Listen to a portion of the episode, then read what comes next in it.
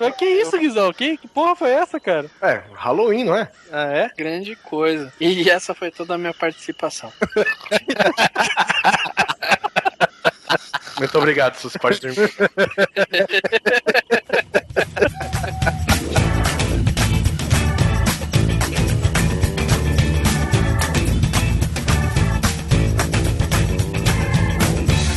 Grande Coisa. Um podcast que é bom, mas que também não é lá grande coisa.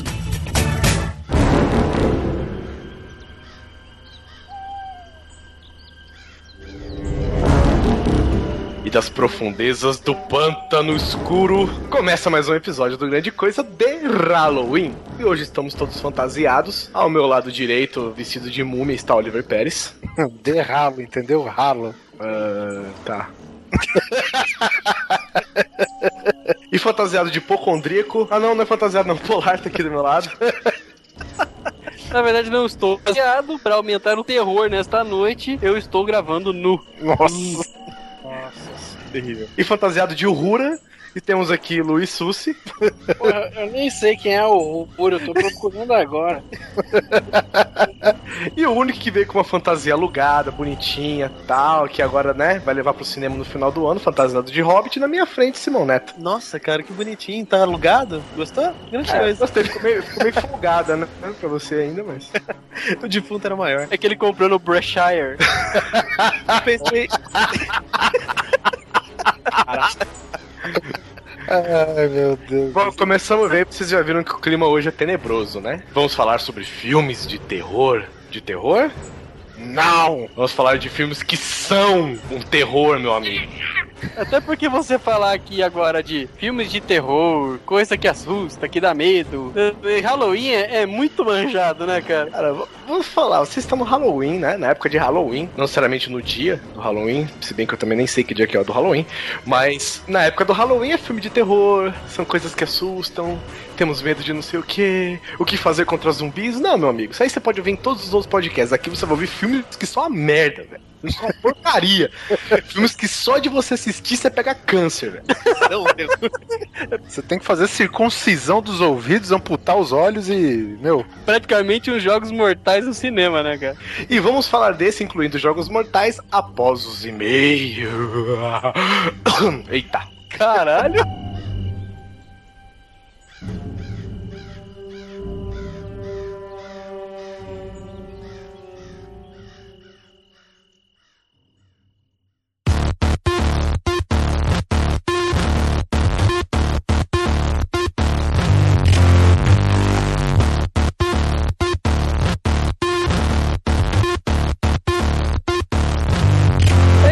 Guizão. Mais uma vez, nós dois aqui para essa leitura de e-mails e também de comunicação no nosso Grande Coisa. Somos nós mais uma vez reunidos novamente nessa mesa redonda. É isso, antes de mais nada, nós não podemos nos esquecer de falar sobre a Taverna do Ogro, nossa querida parceira de sempre. E outra, Guizão, a gente, como vocês devem saber, né, no meio agora de novembro vamos ter o show do Kiss em São Paulo. E pra comemorar tudo isso, a Taverna do Ogro, foda como ela sempre é, através da Mariana e do Pedro, aí eles falam assim, então vamos fazer o seguinte, vamos sortear aí uma coisa pros ouvintes do Grande Coisa? Vamos sortear um boneco Bobblehead do Kiss, cara, do, do Gene Simon. Já ganhei. Não, nem aqui. Acabou, sem promoção, meu amigo. Cara, eu achei assim muito, sabe, muito foda. Não, não, sem promoção, já ganhei. Então, Guizão, pra participar, o que, que você precisa fazer? Você vai entrar na página do Grande Coisa no Facebook, cujo link está neste post, não é difícil. E lá vai ter o post dessa edição do podcast e você só precisa compartilhar. Então, lembrando, esse esse cast aqui só vai ter um post no Facebook. É, e você só um post no Facebook e você precisa curtir a página. Então, vamos lá, gente. Número 1, um, clica no link, entra na nossa página no Facebook ou entra direto no Facebook, Uhum. curta a nossa página. Se você já curtiu, compartilhe o post do cast. Fazendo isso, você automaticamente, não, não automaticamente assim, né? É automático manualmente, né?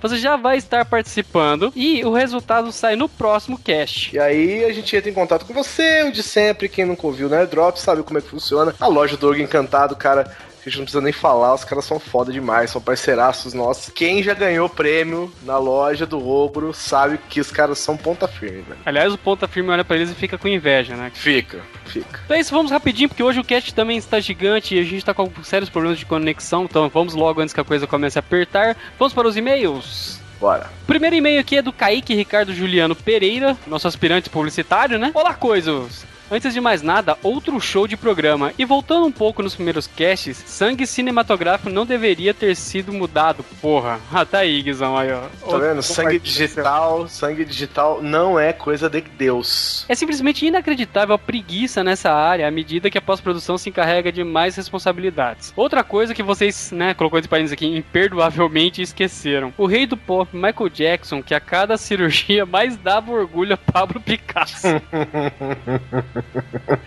Caceta, velho.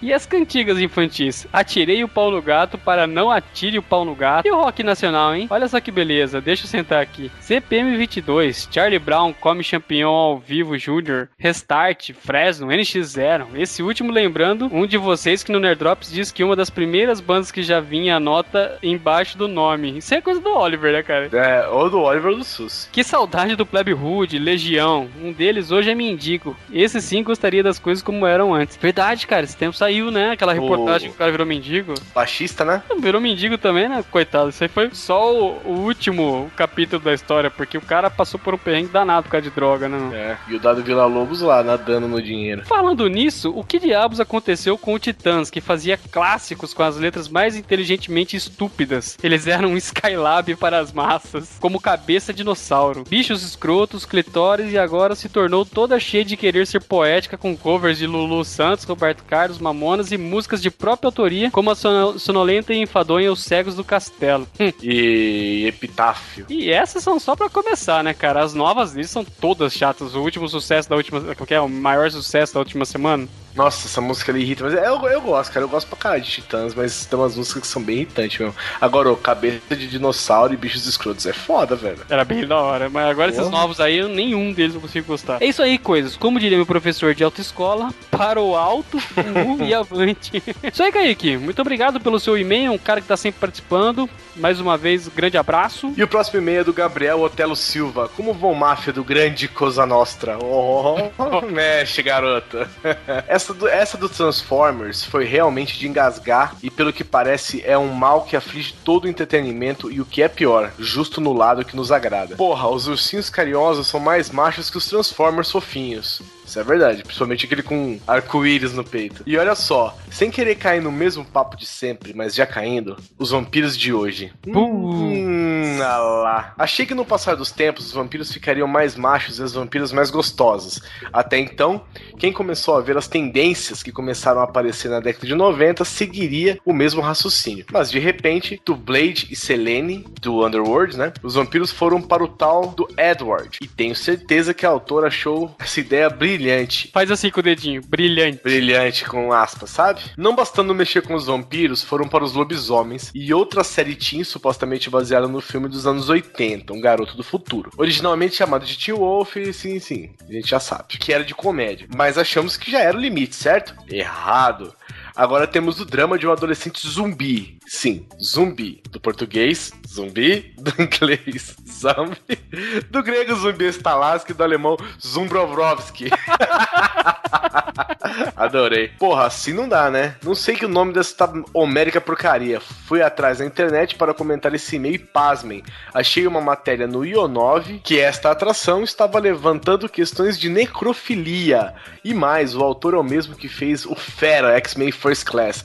Ou seja, o Fera versão fofinho, felpudo, estilo chinchila de perua. o que mais uma vez prova que homens, monstros e mitos à moda antiga chegaram à extinção. Um abraço, galera, e ótimo cast. Até a próxima. Seguinte, cara, sabe o que eu vi também que vai sair agora? Aquela série Bela Fera, cara. Para, vai ser no- no- nos tempos modernos também, vai virar Vai, um adolescente. Lógico, já teve é, Sherlock Holmes, tempo moderno, Bela Fera, tempo moderno, né, cara? Cara, mas pelo amor de Deus, velho, zumbi. Que zumbi? Onde que zumbi pensa a ponto de precisar ter um drama adolescente, cara? Ah, deve ser baseado naquela porra daquele livro Sangue Quente, Sangue Frio, não lembro lá, sabe? Ah, que conta. cara. É, dá, velho. Não, me julgue. Eu só tô. Eu só tô colocando informação. Então esse, também temos aqui o e-mail do Skazinski, que ele estava falando sobre os temas que estão ótimos, que ele não tem muito o que adicionar, só que ele sentia falta da época que as pessoas conseguiam cantar sem autotune. Cara, é verdade, mano? Todo mundo agora usa essa merda, né, velho? Demi Lovato, Demi Lovato tomou uma carcada no. Eu ia falar justamente sobre isso, cara. O X Factor foi ruim pra ela, velho. Nossa, eu já acho engraçado o jeito que ela fala. Oh, you come here, you like to see. Oh, I don't like what you say, sabe? Nossa, velho, eu acho muito louco o jeito que ela fala. Aí ela, eu o cara, né? Por isso que você canta, canta com autotune e eu não. Eu falei, uh. É, Ela, ela fala assim: ah, o sucesso não foi feito pra todo mundo. É por isso que você canta com autotune e eu não. É. Caralho! Autotune é bruto, velho. Mas eu vou falar pra você, sabe o que, que eu acho mais foda? Aquele autotune de show, cara, ao vivo. É, é triste, é a Britney que usa. O, não, acho que todos os cantores agora usam, viu, cara? Que, que corrige a Só que, né, existe autotune e autotunes, né? Tipo, tem aquele autotune que a pessoa fica. "Rar, rar, rar", E tem aquele cara que, que equaliza de verdade pra acertar a afinação da pessoa. Todo mundo passa por. Eu imagino que todo mundo atualmente passa por isso. Que nem se você for, for ver. Vamos ver, eu vou dar um exemplo chula aqui. Felipe Dilon, por exemplo. Nem sei se ele canta mais. Mas o Felipe Dilon. O cara cantando não era ruim. no- no- nos clipes, né? Nos, nas coisas. Não era uma voz primorosa e tal, mas não era ruim. Cara, o cara no show é um bagulho de chorar, velho. Ah, por quê? Porque o cara que equaliza o som e afina o moleque, o cara é bom no bagulho, entendeu? E tem uns caras que fazem isso ao vivo, cara. No show. Isso que me deixa impressionado, velho. E pra terminar, ele fez uma sugestão de tema que com certeza está anotado. E esse vai ser aquele tema, né? Vai liberar o Alborguete em todos nós. Começa com Doctor Who. Muito obrigado, Jonas, mais uma vez pelo seu contato. Um abraço. E vamos mandar um abraço rapidinho para todos que mandaram recados. Bora. Vamos lá, Alisson001, underline, um abraço. O Israel César. Nosso amigo H. Romeu Este o Pai. Ah, puta, agora que eu entendi o final. Filha da puta. O Sharp Walker. O Ivanildo Júnior. O William Neto. Que apesar, né, de mandar aquela sobre que preferia quando a gente fazia cast de notícia, falando sobre que, que agora como que a gente tá falando sobre assuntos específicos já tem muito por aí, é aquela coisa, né? A gente já explicou antes, não vai explicar de novo. Tá aí, é mais um. Quer ouvir, ouve, né? Não quer, paciência, velho. Não precisa brigar, cara. Calma. Ah, não é, cara, é que sabe, a gente explicou tudo, a gente sabe que tem um monte igual o nosso, quer dizer, que a gente tá sendo igual a muita gente, mas paciência, o nosso é bom. Um abraço. William Neto, é, ele falou, né, que todo mundo faz notícias e tal. Cara, entenda, ou, ou, ouça o grande coisa como uma nova temporada. Um abraço para o Roger Gelonese, O Marcos Mello. para o Faustão, Oh, que rapaz! A elite da televisão brasileira acessa nosso site. chupa essa sociedade. O Marcelo Neves, A bicha do Cosmiz, vá merda. E finalizando o Igor Cunha, que diz que, que ele achou muito engraçado, riu demais, principalmente a parte do Detran. da, né? Oliver Pérez e seu ódio por Guarulhos é uma coisa impressionante. consegue ganhar de mim com o Bauru, né, cara? então é isso aí, gente. Muito obrigado pelo feedback de vocês. Nós ficamos muito contentes. E agora vamos para um cast aterrorizante, cara. É um cast que é um terror. Então é isso, um abraço.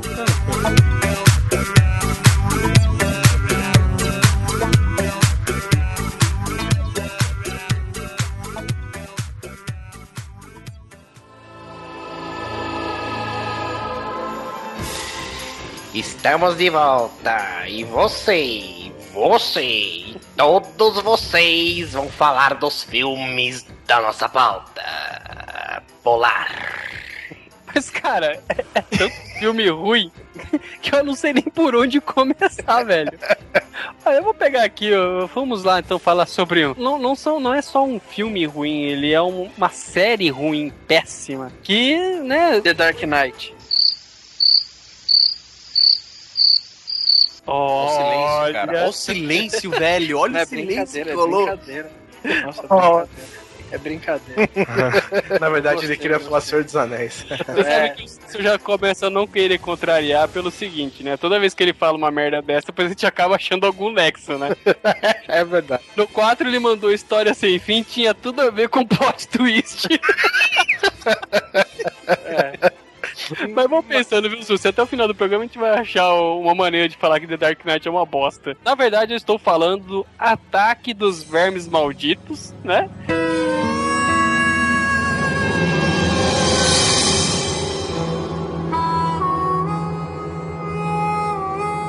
que prova que nenhum ator consegue passar ileso, né? Teve aí o Kevin Bacon no primeiro filme. Começou estreando já em larga escala, né, velho? Isso é que é meter o pé na bosta gostoso, né? Pisar no verme, né, no caso. Cara, vocês assistiram esses, esses filmes? Que eu lembro, só me deu trabalho de ver uma vez, e uma vez já basta. Não me venha com essa, Oliver Pérez. Eu sei que você tem a coleção inteira nesse seu armário infinito. Não, dos vermes malditos eu não tenho, cara. Mas são aqueles vermes que se locomovem debaixo da terra, não é isso? Eles têm uma Isso. forma de pulga, mais ou menos. Um negócio escroto pra caceta. Cara, uns animatrônicos horríveis, assim, muito É. mal feitos, cara. É aqueles que parecem tipo carro de escola de samba. Só falta ver a rodinha embaixo de tão tosco, duro, andando, aqueles movimentos robotizados assim. Cara, não, é, é mais ou menos isso, assim. Eles causam terremotos, né? Aí o pessoal vai investigar e descobre que na verdade é um monte de verme que, que tá causando esses terremotos e eles atacam a cidade inteira. E eu sei que, assim, à medida. O primeiro ainda tentava manter uma certa aura de, né? Fazia que nem o Spielberg fez com o tubarão, né? Não mostra o que, que é que tá acontecendo. Só vai mostrando o corpo, o que, que sobra de um, de outro. Cara, eu sei que à medida que vai passando os filmes, os caras vão mostrando mais e mais os vermes e a coisa é tão mal feita, tão mal dirigida. Qual que é aquele que, que, que os caras acham que mora num trailer? Aí eles ficam no teto do trailer com umas sniper. Eu acho que é o 2, cara. É o dois, né? Esse filme em inglês chama Tremors. Isso. Nossa? Acho que aí fica também uma menção honrosa aos dubladores brasileiros. Como conseguem fazer o, o nome do filme em português ter tudo a ver, né? É, mas não foi os dubladores, né, cara? É, não é o pessoal quando vai vir, vir pra dublagem, eles não opinam no nome do filme? Não, isso é o tradutor que mexe, os dubladores não tem nada a ver com isso. Uhum. É, eles até certo ponto adaptam de alguma maneira que dê pro brasileiro médio entender aqui. Me- Médio não, mediano. Se eles tentam achar um ponto em comum é, com o nome, é um ponto bem longínquo, né? Porque tem cada filme com cada nome, nada a ver, cara. Cara, e é verdade, são uns vermes assim, bem nojentos, mal feitos e tal. Eu acho que talvez é. Malditos, né? São malditos, cara. Ah, porque tinha cemitério. Você lembra? Cemitério maldito, zumbis malditos, mortos malditos, não sei o que, tudo era maldito, cara. Malditos, malditos, né, velho? É, Mas parece- essa- essas traduções são baseadas em alguma certa época. Teve uma época também que era tudo era Android, tem uma época que era tudo do futuro, Cyborg. Cyborg. É, tanto é que o Blade Runner não tem nada a ver com Android, né, cara? E virou Blade Runner caçador de androids. Na, na verdade, nem Blade Runner tem a ver com a obra original, mas tudo bem. Não, mas mesmo assim, que nem Total Recall, né, velho? O Vingador do Futuro, porra. Nossa, sério. É, nessa época também tudo era futuro, né? Lembra? Tem até aquele filme do Van Damme que era o Dragão do Futuro. Se Tudo bobear era o nome, o bom nome devia ser tipo My Vacations, sabe? Tipo, nada a ver. Mas e aí, cara? Passando, esquecendo um pouco essa merda desses vermes que, que são muito ruins. Quem mais tem aí um, um filminho caprichado pra falar? Que é as piranhas mesmo, né, cara? Essa, essa. Como que fala? Duologia, por enquanto. Os caras fizeram o, o, o primeiro Piranhas 3D, que tem a participação do nosso querido Dr. Emmett Brown, né? Christopher Lloyd. o, tipo, acho que um tremor libera umas piranhas pré-históricas, velho. Numa área de turismo, né? Numa, num litoral lá, cara. E, e, velho, os bichos, assim, eu resumo o filme com tiros de escopeta 12 na água. Cara, no cinema é legal porque é o seguinte, congelou, tá ok, velho. É, é. Sei lá. Congelou, você guarda a carne um mês congelado, já tá tudo fudido. É. Agora, se for, se tava vivo e foi congelado, beleza. De repente ele ressuscita, né, cara? E falando em ressuscitar, aí passou o tempo, os caras lançaram o Piranhas 3 DD. Pior do que o primeiro. A, a única, digamos assim, vantagem é que esse daí tem o. O, o David Hasselhoff interpretando ele mesmo. Nossa. Charlie Sheen no Two and a Half Men, né? que vantagem, hein? Cara, Puxa vida. o- olha só, ele tá fazendo ele mesmo, como ele vai trabalhar num parque aquático, né? E ele tem que fazer o personagem lá do, do, do Baywatch, cara. Então ele fica de salva-vida com aquela boia na mão o tempo todo. E, e o foda é que ele tira sarro dele mesmo. Ele fala. Pô, porque ele tá lá, tipo, uma atração, tipo, sabe, palhaço pra festa de aniversário. Ele chega no parque e ele fala, puta, bem-vindo ao fundo do poço. ele mesmo reconhece, cara. Mas enfim, as piranhas, elas se resumem a um 3D, a, a um CG mal feito, sem textura, que os caras põem num 3D medíocre, e por cima os caras colocam um agitador de água e tinta vermelha. Na E verdade, deixa é... por satisfeito, né? É, exatamente, a- Aí você faz aquele corte bonito, né, de, de edição, a pessoa sendo puxada com o tronco pra cima normal, aí dá aquele corte rápido na câmera, só tá os ossinhos das pernas, assim, sabe? Com uns, uns nhacos de carne preso ainda. É nisso que se baseia o filme, velho. É, e eu tava vendo que eu tenho a versão definitiva, né, do Piranhas 3DD. Meu e, The Ultimate Collection. Versão do diretor. e lá mostra que a ideia do filme veio quando uma das namoradas do diretor ficou menstruada na água. Ah, velho. Então, Piranha todo, sangue, entendeu? Entendeu? entendeu? Você conversar com o SUS é um constante dedinho para o ar, né, cara? Mas, mas é, isso é sério, gente. Tá no blog de uma amiga minha também. Faz tempo que eu não falo dela. Ela tá viva, essa desgraça, velho? Desgraça não, maldita. Maldita, se é anos 80 é maldito. Todo, todo o sangue utilizado foi sangue de menstruação. Puta que pariu, que nojo, SUS, velho. Só quem fala. O cara da. o, o cheiro de. Tá no cinema. Olha quem fala, né? Ô povo louco pra julgar, né, velho? Falando em julgar, não me julguem por ter visto Piranhas 3D, que eu comprei uma televisão 3D, qualquer merda em 3D eu tô vendo agora. Sei, sei, sei. Não, Tá aqui, ó, Smurfs 3D, Piranhas 3D. Não. E o, e, o, e o primeiro Piranhas 3D é aquele 3D que um óculos é azul e o outro é, é verde e o outro é vermelho, né? Assim, tem até um elenco mais ou menos conhecidinho e a lente dos óculos, eu não sei se é essa parada não, hein, cara. É, acho que é, hein? Por isso que deve ser tão bom. um dos filmes, assim, que. Eu, eu acho assim, ele já era ruim, mas passou o tempo ele ficou ruim e datado, sabe? É o Johnny Mnemonic do Keanu Reeves, cara. Vocês assistiram? Nossa, eu assisti. Cara, o Keanu Reeves, velho, ele era um, um traficante de informação. Só que. Cara, velho, eu não consigo, velho, para. Toda vez que você fala Keanu Reeves, eu lembro daquela, aquele meme do Mussum, sabe? Keanu Reeves. É, como foi 2010? Ai, Keanu Reeves.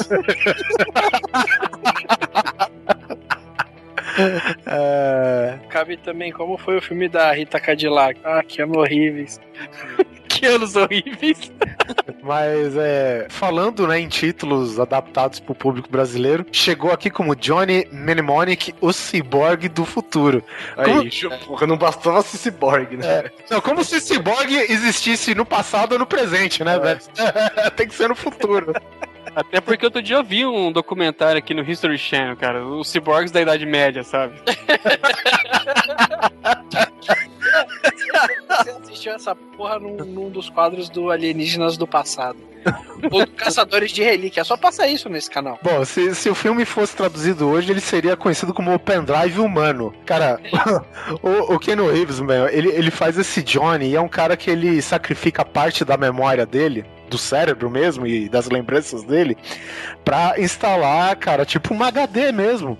Ele é capaz de carregar, velho, no cérebro 80 gigas. Ó, já, dá pra, já dá pra baixar bastante Blu-ray já, hein? O- é, 8. E até menos. Não dá pra baixar nem os rock todo, a... Nada, você pega o Blu-ray completo, é 25 GB, né não? Ah, cara, pra você colocar mais de 8 tem que ser em 720, né? Mais ou menos. E, ele é encarregado, cara, de, de levar as informações que são muito importantes, né? Então, tipo, o filme mexe com espionagem industrial e tal, e os caras roubam uma, uma informação assim. Um. Como que é? A cura pra uma nova praga que tá acontecendo naquela época lá. E, e os caras traficaram essa informação direto do, de uma farmacêutica, tipo Umbrella, sabe? Que é um mundo também que as grandes corporações estão dominando e tal. Cara, ele ele tem um duplicador de memória. Então, tipo, de 80 GB, ele faz um upgrade e ele consegue carregar 160 GB. Só que aí, velho, a carga que ele tem que levar é de 320 GB. Aí ele tem 24 horas, se não dá um piripaque no cérebro dele, ele morre, né, cara? Dá um grotoco. Dá um grotoco no caqui. Ah, Ziquezira. Ele tem que descarregar a informação, senão o cérebro dele, meu, ferve. Esses cientistas, né, que querem divulgar a cura tal, né, porque, ah, obviamente, os laboratórios querem lucrar e os cientistas querem, né, disseminar a informação para todo mundo se livrar da, da doença lá, que é os, o Black Shake lá, o tremor negro que eles falam. Nessa daí, a, a farmacêutica manda a Yakuza atrás dele. A, a farmacêutica contrata um cara, um líder religioso de uma seita lá, que é o Dolph Lundgren. O cara é todo biônico, ele inserta partes biônicas, então ele é forte pra caralho, tá ligado? E, meu, ele, ele vai brigando, matando, ele tem um punhal na forma de um crucifixo, sabe? Velho, Dolph Lundgren é um soldado universal, velho. Você precisa respeitar isso. Ah, cara, mas, porra, o cara chega, Jesus salva, pá! Venha para o Senhor, pá! Muito escroto, cara. E como se não bastasse no final do filme, cara, o Keanu Reeves ele descobre que ele tem que encontrar um tal de Jones para descarregar a informação. E o Jones, cara, é um golfinho com implantes cerebrais feitos pela Marinha dos Estados Unidos, sabe? Achei que era pelo Dr. Evil. Puta que pariu, velho. É, é muita coisa realmente pro cérebro assimilar. Mas você tem que lembrar que nessa época, 1 giga era do tamanho da sala de casa. É, a gente tá falando de 1995, eu acho. 95? O meu computador veio com dois. Nossa, vocês estavam arrasando, velho. Bom, tudo bem, mas eu vou falar, Oliver. Por mais que você fale desse filme, me dá vontade de assistir, cara. Pô, eu também. É, tosqueira. Do, do- é um filme que, era- que nem eu disse, acabou ficar, ficou datado, cara. Eu tenho um desktop aqui de 5 anos atrás que ele tem 4 teras. E aí, como que eu assisto um filme do Keanu Reeves que ele pode carregar 320 GB, sendo que eu, num computador só eu tenho 4 teras, velho? É 320 GB, a hora que vai transferir os dados só, é só texto, né? Um documento de Word. E o foda é o processo pros caras inserir a informação no cérebro do Keanu Reeves, porque Que é pelo c... né? Não. olha, olha- olha só como a vida é, ela é cheia de ironias. O Keanu Reeves ele é conhecido como Sr. Smith nesse filme. Olha, Que legal. E ele já tem o costume de enfiar coisa na cabeça. Olha só, literalmente falando, enfiar coisa na cabeça, né? Ele coloca um plug lá, cara, e tipo, o, quando à medida que os caras vai colocando a informação, ele liga a uma emissora de televisão, enquanto tá é, transferindo, eles pegam três frames de qualquer programa aleatório assim na TV, e esses três frames, cara, são a senha pro cara fazer o download do outro lado, cara. Entendeu? Então, tipo, ele carrega o cérebro, as três imagens, elas se embaralham junto com a informação. Assim, o Keanu Reeves também não tem acesso a ela, fica secreto, por mais que ele leve. E aí os caras têm que passar, cara, por fax, essa, os três frames pro cara destravar o download do outro lado quando ele chegar no destino, cara. Olha só isso. E ele ganha uma grana fazendo isso? Como é que é? Ele, porra, ele ganha uma puta de uma grana. Por isso que ele, ele sacrificou as memórias da infância dele pra implantar a parte de HD no cérebro dele, cara. Ele é um cara que ele não lembra da, da infância. Mas com o tempo ele vai lembrando ou ele não vai lembrar nunca mais? É, aí mostra, no, no final do filme ele tem uns, né, uns flashes assim rápido assim, mas eu acredito que ele tem que restaurar alguma parte lá, Ele- porque ele tava falando em Mas se ele passar o Spy Boot e depois o Defrag, você não acha que já resolvia, não, velho? não quando um pedaço tá faltando do seu cérebro, né, cara? Recuva, recuva, velho. Pega o que você quiser do computador que você apagou.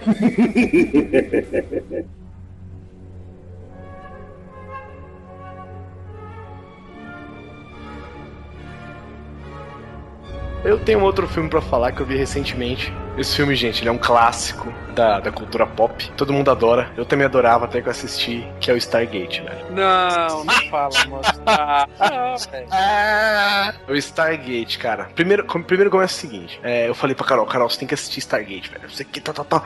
Aí começamos a assistir. Primeiro, o Kurt Russell, né? Já, aí já começou bem. O Kurt Russell é um militar sofredor. Por que, que ele é sofredor? Porque o filho dele morreu acidentalmente dando um tiro na própria cara. Aí os militares vão na casa dele, ele tá sentado no quarto do filho com uma arma na mão. Aí os, os militares olham pra ele e falam assim: é, general, o capitão não lembra a patente dele, você foi reativado. E vão embora. Então o que, que acontece? Eles acham o Stargate, né? Começa o filme, eles acham o Stargate e tal. O, lá no. Numa escavação né, no Egito e contratam um cara que é um linguista fodão, que é especializado em hieroglifos e, e outras linguagens perdidas. Pra, des- desvendar. Vamos lembrar que eles acharam o Stargate, sei lá, em 1920, sei lá. 20, 21, se eu não me engano. Cara, eles estão com o Stargate há mó tempão e ninguém conseguiu decifrar bosta nenhuma. Exatamente, exatamente. O cara chegou lá, olhou, uma noite ele tava tomando um café, viu um cara lendo um jornal, roubou a página do jornal e descobriu o símbolo que faltava. O símbolo que faltava, gente, ele tava na cara. Assim, o cara que olhou durante 80 anos isso, ele certamente ele apontava, ele apontava, tipo assim, ele olhava apontando, tá ligado? Então ele onde ele apontava, ele tapava o símbolo com o dedo. Tipo, é, é, é assim, se você chutasse o sim- a ordem dos símbolos, estatisticamente falando, você já tinha acertado na cagada, né? Não, não é cagada, porque tipo assim, Desde 1920, cara.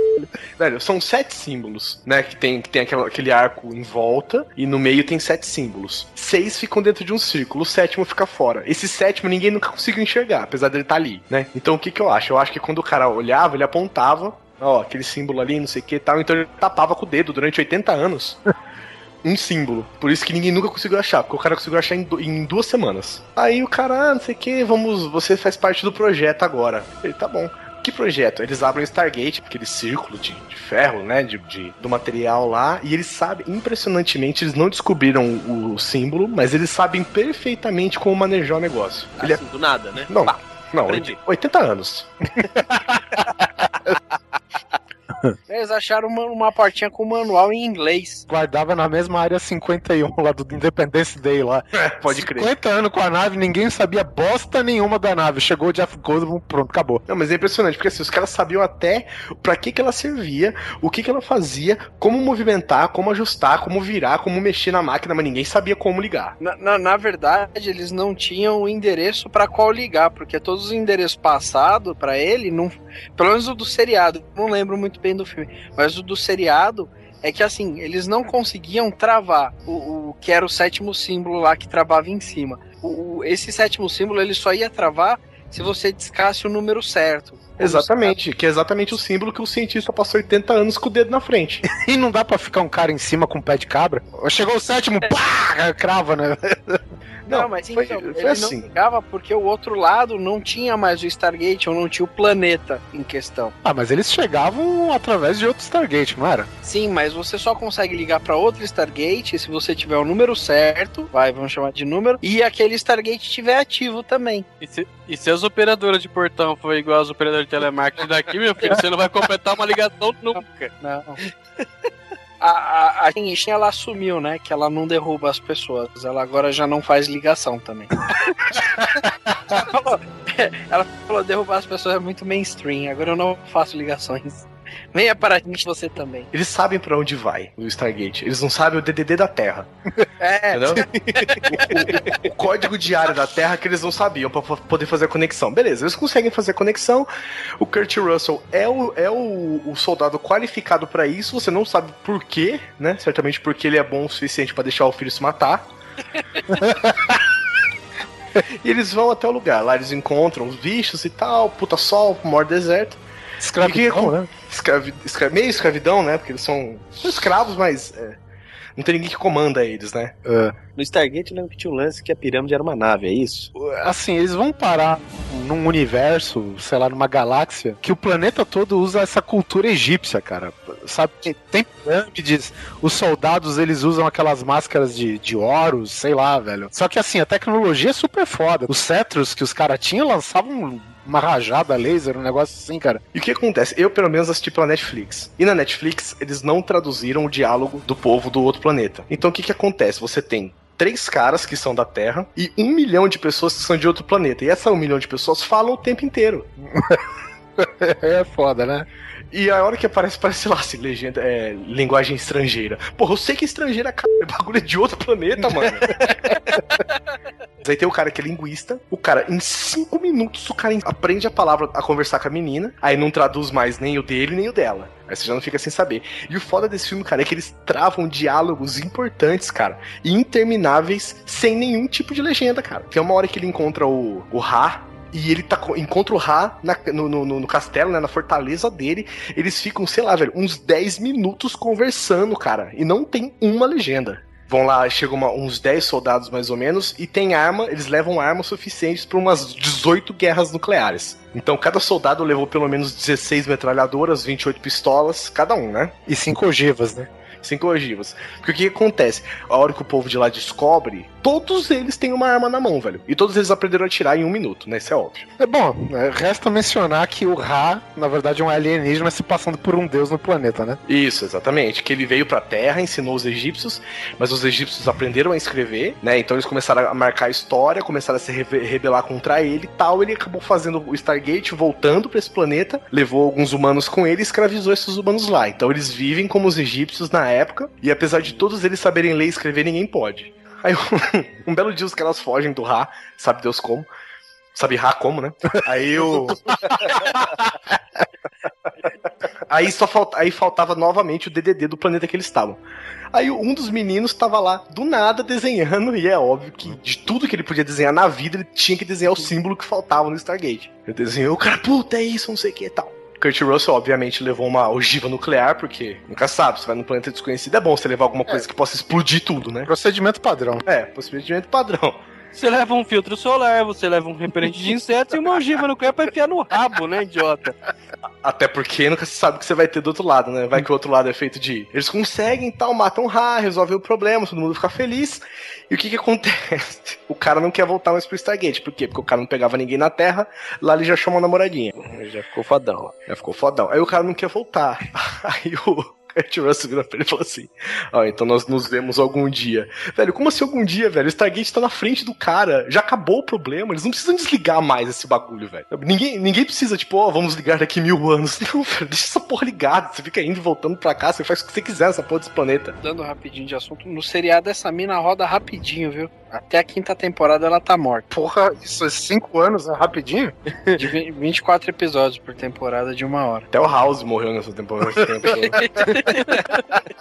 É que no Stargate é tipo 24 horas, sabe? Cada minuto que passa é da vida real. Aí já é meio curto, viu, Oliver? É um parsec de, de cada vida, né? Mas então é isso. Fiquem com a lembrança que vocês têm dele no passado. Se vocês quiserem assistir de novo, eu, eu, eu vou sugerir que vocês assistam. Peguem os- todos os textos conversados na linguagem alienígena e dublem por cima. E mandem pra você, né? E até agora eu tô tentando descobrir por que, que o Kurt Russell era tão qualificado assim pra tá. Pra, cara, o cara era um soldado que deixou o filho morrer. O cara tava vagabundando, o cara tava tentando se matar e ele foi o cara responsável por levar a humanidade a outra dimensão. Mas, velho, será que não- não- você não perdeu algum diálogo falando He's the chosen one? Não, cara, não perdi. Nem a mulher dele gosta dele, velho. Como é que você vai confiar nesse cara? Olha. Então, É, ele, era quali- ele, era, ele era qualificado porque os superiores consideravam a missão, tipo, suicida, tá ligado? Isso, é, E ele, e ele tava lá, foda-se o mundo, foda-se a vida, virei emo. Olha só, quem diria? Logo o Sus, hein? É que é Stargate, né, velho? Ele é um stargatólogo.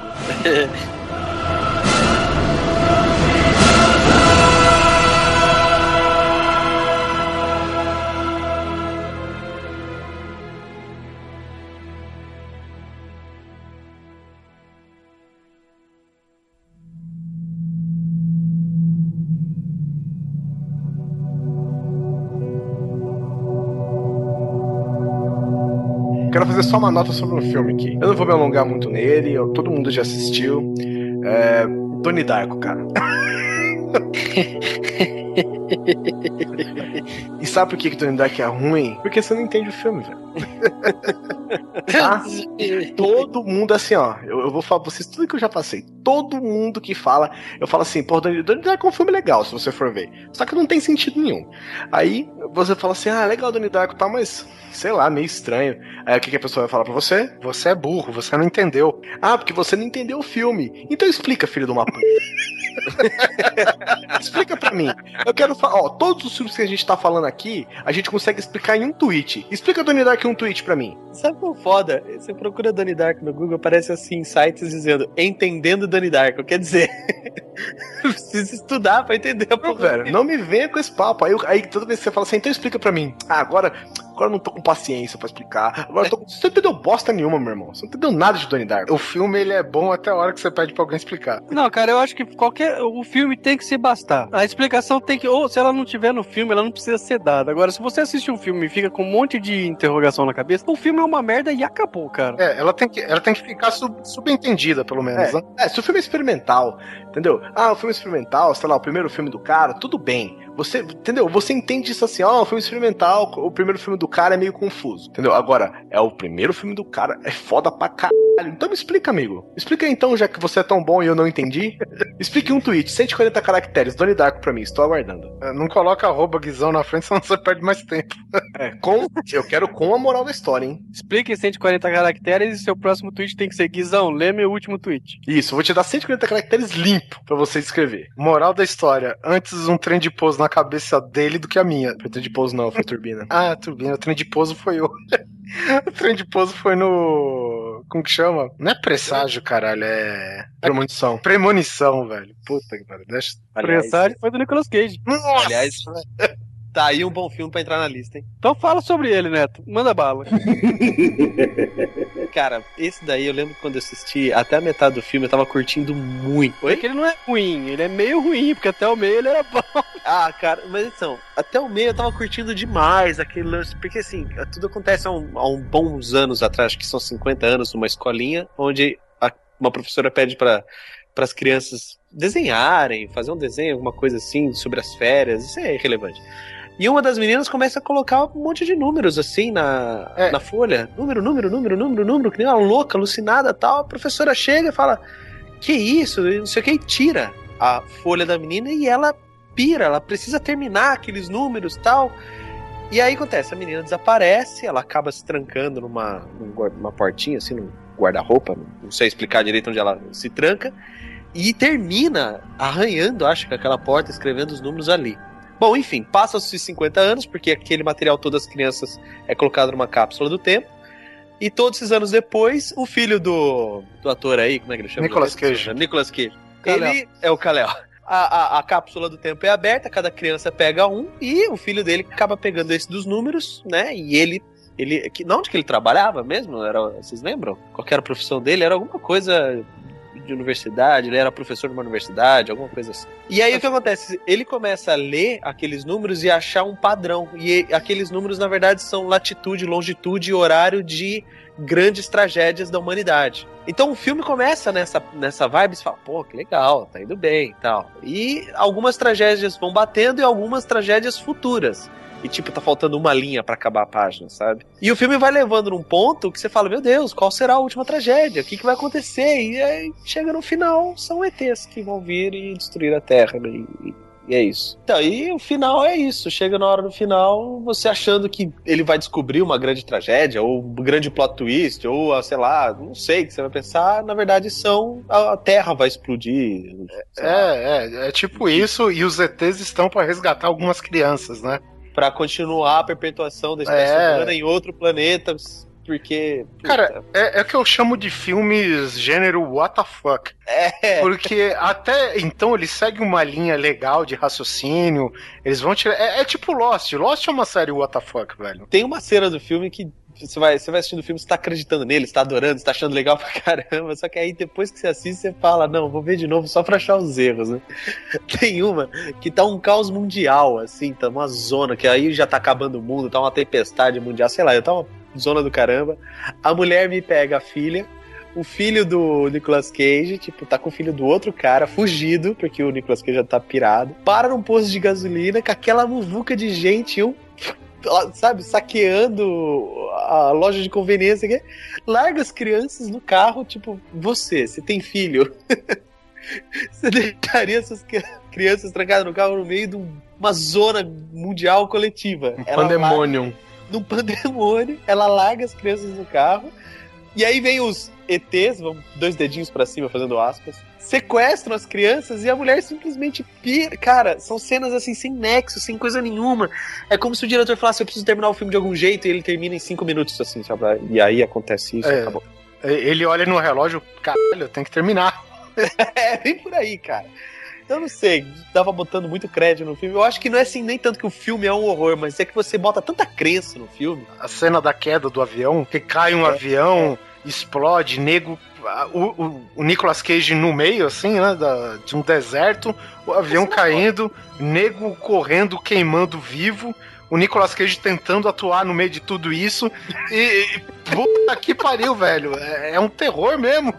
Sabe? Eu acho que fica mais pela frustração do filme, cara, porque você vai curtindo o filme. Tem umas cenas bonitas. Continuando no Nicolas Cage, cara, tem outro filme, o What the Fuck dele aqui, é até de um diretor mais, assim, artístico, né, que é o Herzog aí, o Werner Herzog, que aqui no Brasil chegou Vício Frenético, o nome do filme é Bad Lieutenant, já, já vai vendo. Eu tenho uma pergunta pra você, Oliver. O que, que essa iguana tá fazendo aqui? Exatamente, cara. O Nicolas Cage, ele é um policial que eu, eu acho que num confronto com um criminoso e tal, ele acaba, sei lá, tomando tiro e ele fica com um problema constante nas costas, uma dor constante, né? E nessa ele começa a cair nas drogas, sabe? Sei lá, pra amenizar a dor e tal, e ele vira um viciado do caralho, velho. Pelo menos é o que dá a entender algumas partes do filme, né? Cara, tem umas partes que ele tá tão louco, velho, que, tipo, ele parece numa, numa tocaia, os agentes, né, vigiando lá tal.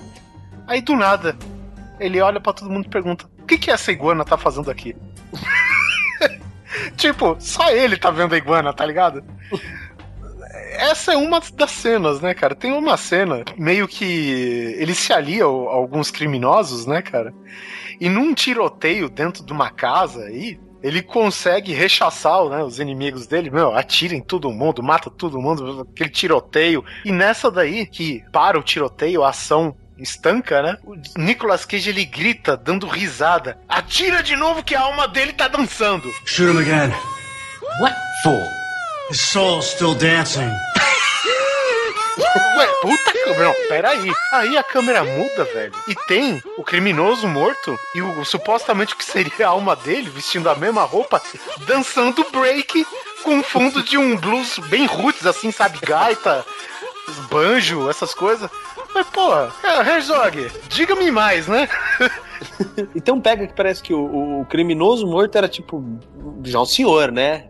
Velho, assim. Isso, isso. E tem e um o cara negão. que tá dançando, a alma, tipo, 16 anos. o cara é tipo atleta olímpico fazendo malabarismo ali. Não, o cara dançando break, cara. O próprio, sabe, b-boy encarnado, velho. É foda. O cara, se ele não fosse mafioso italiano nessa vida, ele seria um b-boy na outra, né, cara? Bom, posso fa- vamos fazer o seguinte, então, posso falar de um filme que não tá na pauta aqui, eu lembrei agora, Faz pra não favor. dizer que a gente só fala de, de, de filmes, né, de Hollywood e tal. Deixa eu falar de um filme recente brasileiro que eu assisti e, cara, eu não consigo parar de achar que é uma merda. É aquele filme Dois Coelhos. Ô, louco, isso não é fera, velho. É, é fera, você que trabalha com essa parte de propaganda, acho da hora mesmo. Tem visual de propaganda de uma hora e meia. É boa. Eu acho foda, velho. Não, cara, a, a parte visual não, não me incomodou, pra falar a verdade. O problema é que eles usaram a coisa demais pra tentar disfarçar um roteiro que tava cheio de buraco, sabe? Então o que acontece? Pô, já vou adiantar. A melhor coisa do filme chama Alessandro Negrini.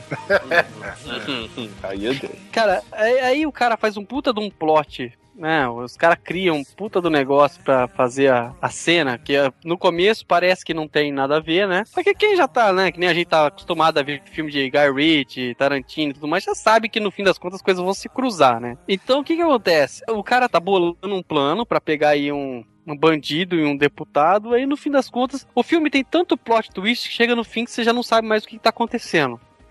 Tem tanto plot twist que no final ele fica normal. Não, é, é literalmente ele dá uma volta de 360 graus, sabe? Então, cara, só que assim, na hora que você começa a analisar bem o roteiro, você começa a pensar na, na, na história, o seu plano que o cara fez não tinha como dar certo, sabe? Se deu certo porque o cara martelou o roteiro que tinha que dar daquele jeito. Mas tudo conspirava pra dar errado e no fim das contas, sabe, não, bate o roteiro. Nossa, e aí, pra, pra compensar, nego faz um monte de Zack Snyder, bota slow motion, um monte de coisa. Tem hora que parece propaganda do Red Bull o negócio, sabe? E o nego bota desenho, pô, é legal, tem uma espada, essa parte da espada, assim, até, até da hora, tá? Pra coroar, assim, o que eu odiei no filme. Já aviso, tem spoiler, se você quiser assistir, não, não ouça os próximos 30 segundos. É que assim, a personagem da Alessandra Negrini, ela tá num carro, né? E ela pula do carro e tem, um- tem uma bomba lá que tá no carro e se, se ela pular e cair do carro, o sensor de proximidade que tem na bomba vai perceber que ela saiu do carro e vai explodir. Então é, é o que ela faz, ela se joga, na hora que o cara o carro explode, os caras botam um mega slow motion e nesse slow motion você vê o cabo que eles usaram pra ligar o, o explosivo, sabe? Ai, meu Deus Não, do é, céu. tá, é, o filme é horrível também pela produção em si, não só Eu- pela história. puta de um cabão preto, assim. Não, o filme, assim, visualmente tava até que legal. Só que, meu, nessa última parte eles cagaram bonito, sabe? A, a tomada é tão larga que pega até o cara apertando aquele T na caixa de TNT, tá ligado? Quase que a... Quase que aqui a parada ainda. O contra-regra, né? Assim, você sabe, é, tem um negócio. Deixa eu. Só pra você ver como que o roteiro é estranho. Por exemplo. O cara atropelou a mulher e o filho do cara, o, o protagonista. Aí, de boa, assim, assim, aí o pai do cara que atropelou chega no rapaz que perdeu a mulher e o filho. Ah, é o seguinte, ó, você perdeu a mulher e o filho, tá? Desculpa, meu filho cagou o pau mesmo. Ah, você vem trabalhar pra mim no meu restaurante e o cara aceita, beleza. Ah, tem uma notícia boa e outra má. A ruim é que você perdeu o filho, a boa é que vai passar no Fantástico amanhã, né? E assim, cara, o cara trabalha e o cara trabalha no restaurante, aceita participar do plano do, do outro, como sabe? Se fosse amigos, pô, você matou minha mulher, meu filho, minha mulher era bonita pra caramba, meu filho era tudo da minha vida. Mas, cara, tamo aí, são parceiros, sabe? Meu, não tem sentido. Tem uma hora que tem o tiroteio, o cara sai de peito aberto atirando e o nego não consegue. 15 negros não consegue acertar um tiro nele. Cara, a produção nacional tá de parabéns. Eles cara? contrataram os Stormtroopers, só que não teve grana pra contratar a fantasia, né? A pontaria era igual. Calcule, calcule, cara, como que era podre o negócio. Então era só isso, eu queria só deixar essa menção honrosa ao cinema nacional. E tem um outro filme aí que o pessoal tá atacando o pau aí, mas eu ainda não vi, é Totalmente Inocentes, né? Ah, tá. Que é a sátira de do agora gênero Favela Movies, olha só. Sério? Tem um gênero agora? favela, mano? É, é, é, Favela Movies. Inclusive, é, foi um jargão solto pela própria atriz que estrela essa porra aí. Que ótimo, né? E, é- e é engraçado que o. Nesse caso aí eu não assisti, eu já tô falando porque eu, eu andei vendo as críticas, né? Diz que o cara, cada vez que eles faziam uma referência a um. a- a- o que eles chamam de fazer referência a um filme é falar uma frase do filme e no fim das contas. E assim que acaba, mete uma imagem da, da, da capa do filme, sabe? Putz, que pariu. Mas, mas o, o legal é que sempre que eu ouço Favela Filmes, eu lembro do. Sabe? Vem na cabeça, velho. Certeza que tem essa música no filme. Se tem, eu não sei, mas cara, es- essa música tem. Até hoje inferniza muita gente, né? Nossa, velho, imagina o Polar num baile funk. Que estrago que faz. Engravida o mundo inteiro, né? Ele engravida até os, os caras, né? Até os bandidos engravidam. Velho, o polar no baile funk é a mesma coisa que você jogar água no Gremlin, né?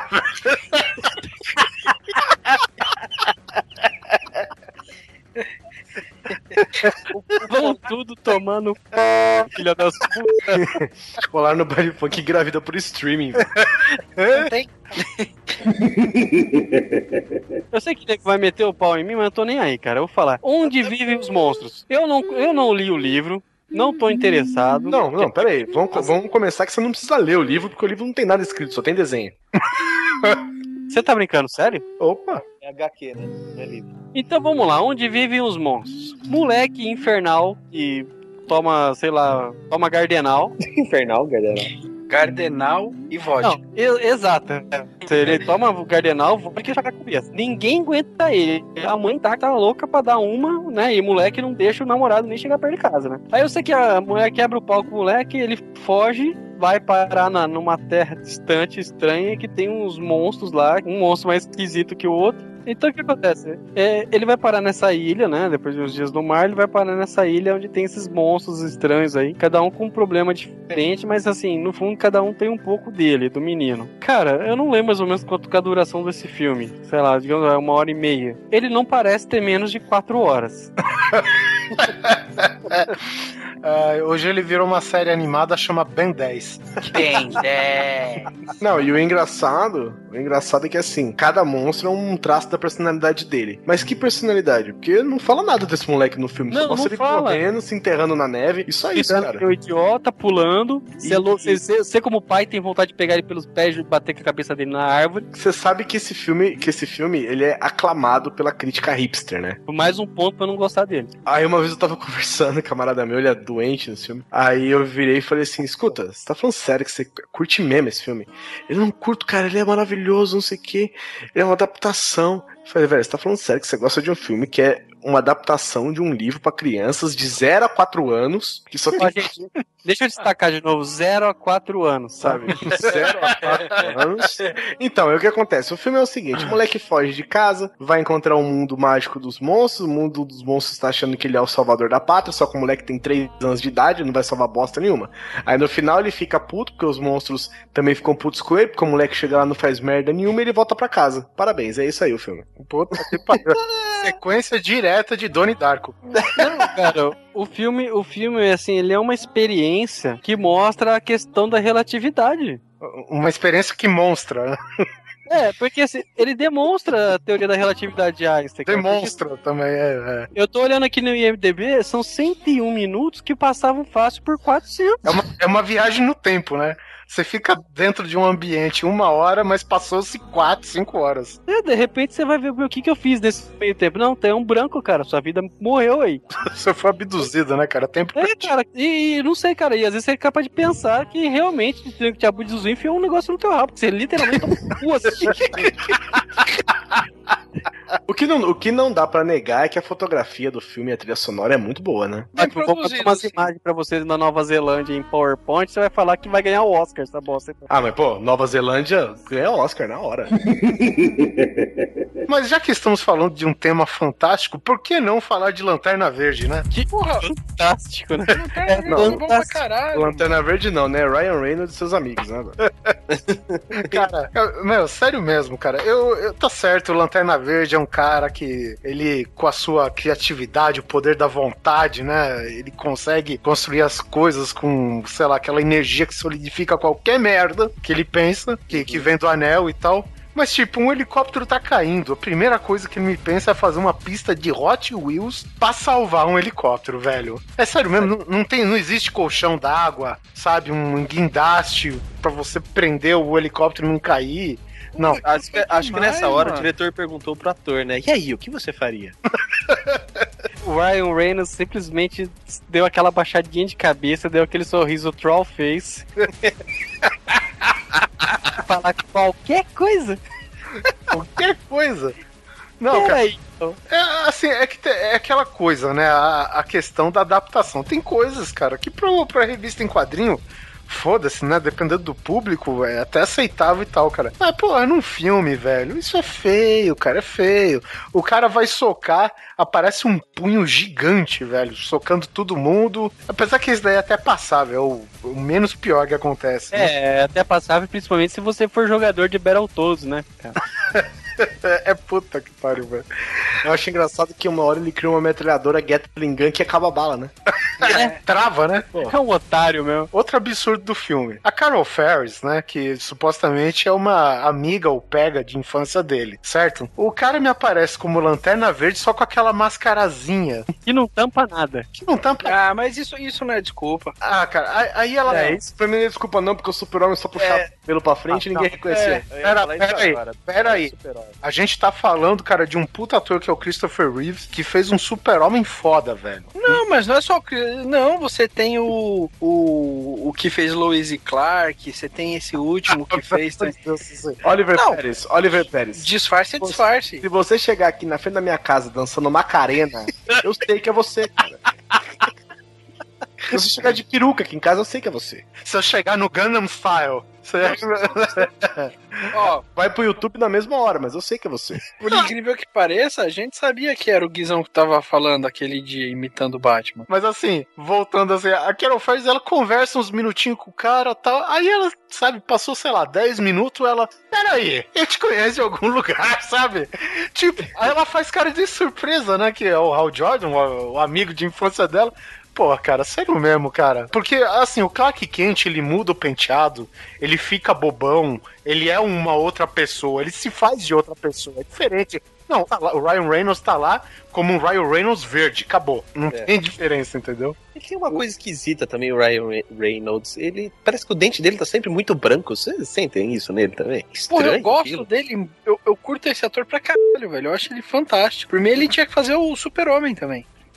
Ah, sim. Não, sério, eu curti ele como Deadpool. E ia ser muito legal como Super-Homem. Eu acho que a próxima Puta. trilogia do Batman podia ser com ele.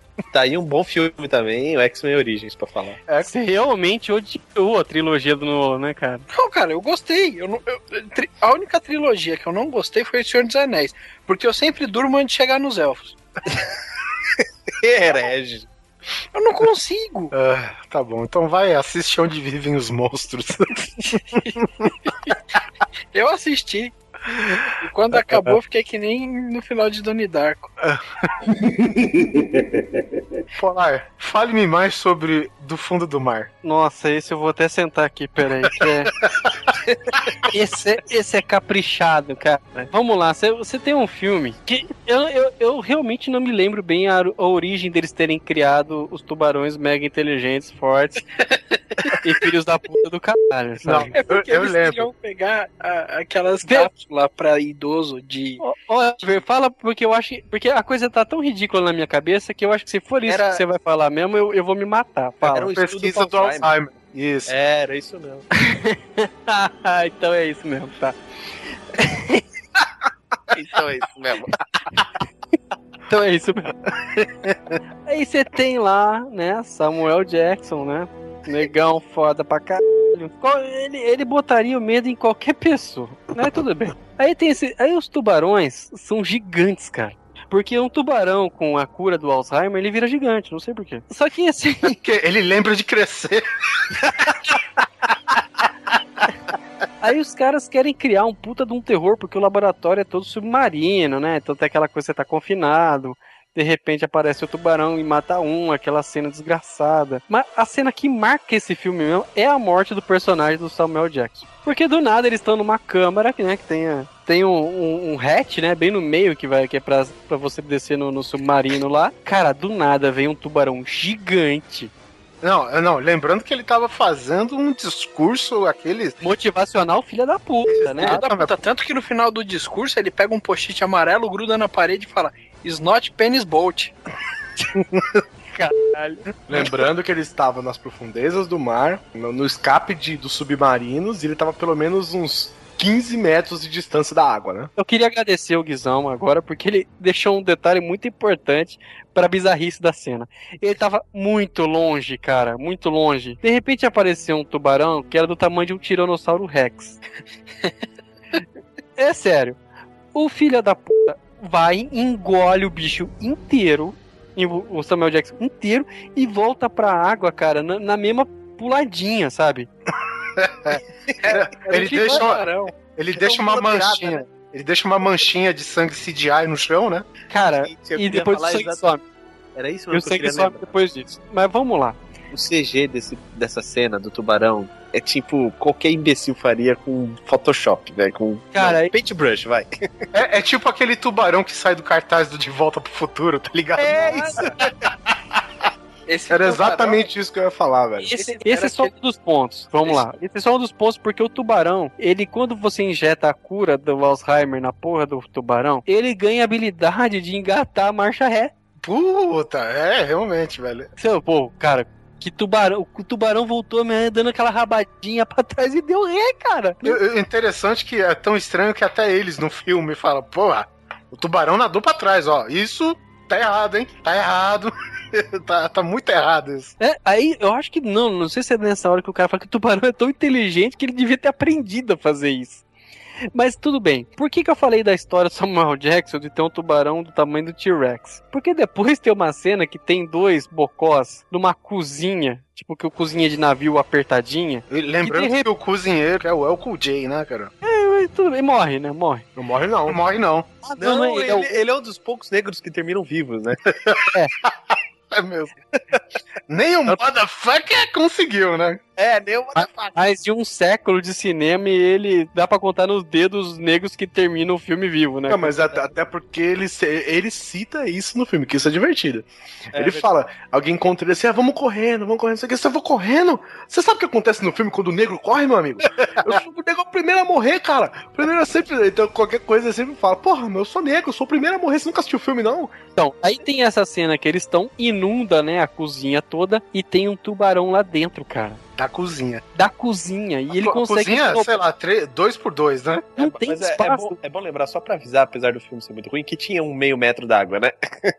Cara, não tem como, sabe? Mal cabia os caras nadando e eles botaram um tubarão lá dentro. O mesmo tubarão que comeu Samuel Jackson. Ou seja, a cura do Alzheimer consegue alterar a massa, o tamanho de um tubarão. E o tubarão ainda comeu a calopsita dele ainda, hein? Foi, É. foi o papagaio, foi pro saco. Papagaio. Cara, é- esse filme tem tanta coisa podre que ele merece uma, uma salva de palmas. Ele, ele é muito ruim, cara. Ele é- e, e lembra também que e tinha. Eles ergueram um tubarão pra, em cima da plataforma fora d'água e do nada dá um espasmo do bicho que ele arranca o braço fora da água. Ele arranca o braço de um cientista lá, não é? É, é, é isso Ele mesmo. morde, não, ele chega a morder, né? Ele arranca. Não, mas o tubarão ele tem. Ele, ele ameaça também, né? Você lembra quando tem aquele cara que tá, que tá na maca? E o- É, é o mesmo cara que, tá- que foi arrancado o braço. Aí os caras põem na maca. Continua a cena aí, por favor, Guizão. Aí o tubarão, eles estão num, num lugar que é inteirinho feito de vidro. É, é tipo uma janela pro fundo do mar, né? É. Que obviamente é do vidro mais fino que você conhece, né? Já que ninguém se preparou pra qualquer coisa que pudesse vir do fundo do mar. Não, o mais fino e ainda cobre um, vão, sei lá, de 20 metros quadrados, né? É impressionante. o cara que fez o, o engenheiro de tá de parabéns. Não, é, esse, esse pode já ir buscar a carteirinha do CREA agora. O tubarão ele vem lá da puta que pariu do, das profundezas do mar, é lógico. Carregando a maca, né? Carregando a maca do cara e joga o cara da maca no vidro, velho. Que é pra intimidar, né? Só faltou ele falar, ó, tá dado o recado. Chega de falar dessa merda, né? Vamos passar pra outra coisa? Eu quero falar um negócio. Eu quero deixar aqui todo o meu manifesto de ódio, repúdio pelos malditos filmes de criancinhas da Disney, velho. Como eu odeio aqueles filmes, velho. Tipo, sei lá, Tipo, espiões. Beethoven, Spud. Tipo, é, tipo, criancinhas, do cachorrinhos, o ba- ba- babá quase perfeita, musculosa e bombada. esse Cara, tipo de demais esse filme, não fala isso. o, pe- o quê? Do Vin Diesel? É, É. muito bom, mano. Tá bom, Suci. É que, é que nem o da Fada dos Dentes com o The Rock. Eu achei, que você tava, eu achei que você tava falando da babá quase perfeita do Robin Williams, cara. Não, não. Essa daí é Operação Babá. E é verdade. Uma madeira como se fosse granada, não é esse? Isso. Esse mesmo. Ele tem uma corrente, em vez de ser de balas, que nem o Rambo, é de mamadeira, velho. Olha A gente já sabe o que dá pro Polar, pelo menos.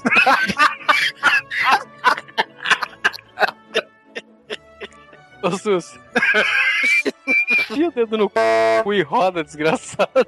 Nesse do Vin Diesel, nesse do Vin Diesel tem uma hora que é engraçado, porque tem uma hora que ele vai levar as crianças pra escola, ele vai dirigindo.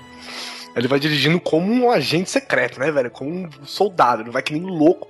Aí ele já estaciona num cavalinho de pau. Aí que estaciona, e é uma minivan, né? A hora que estaciona o cavalinho de pau, assim, o carro para, velho. Uma, meni- uma das meninas abre a porta assim, ela ajoelha no chão e grita: Terra! ela grita: Ground!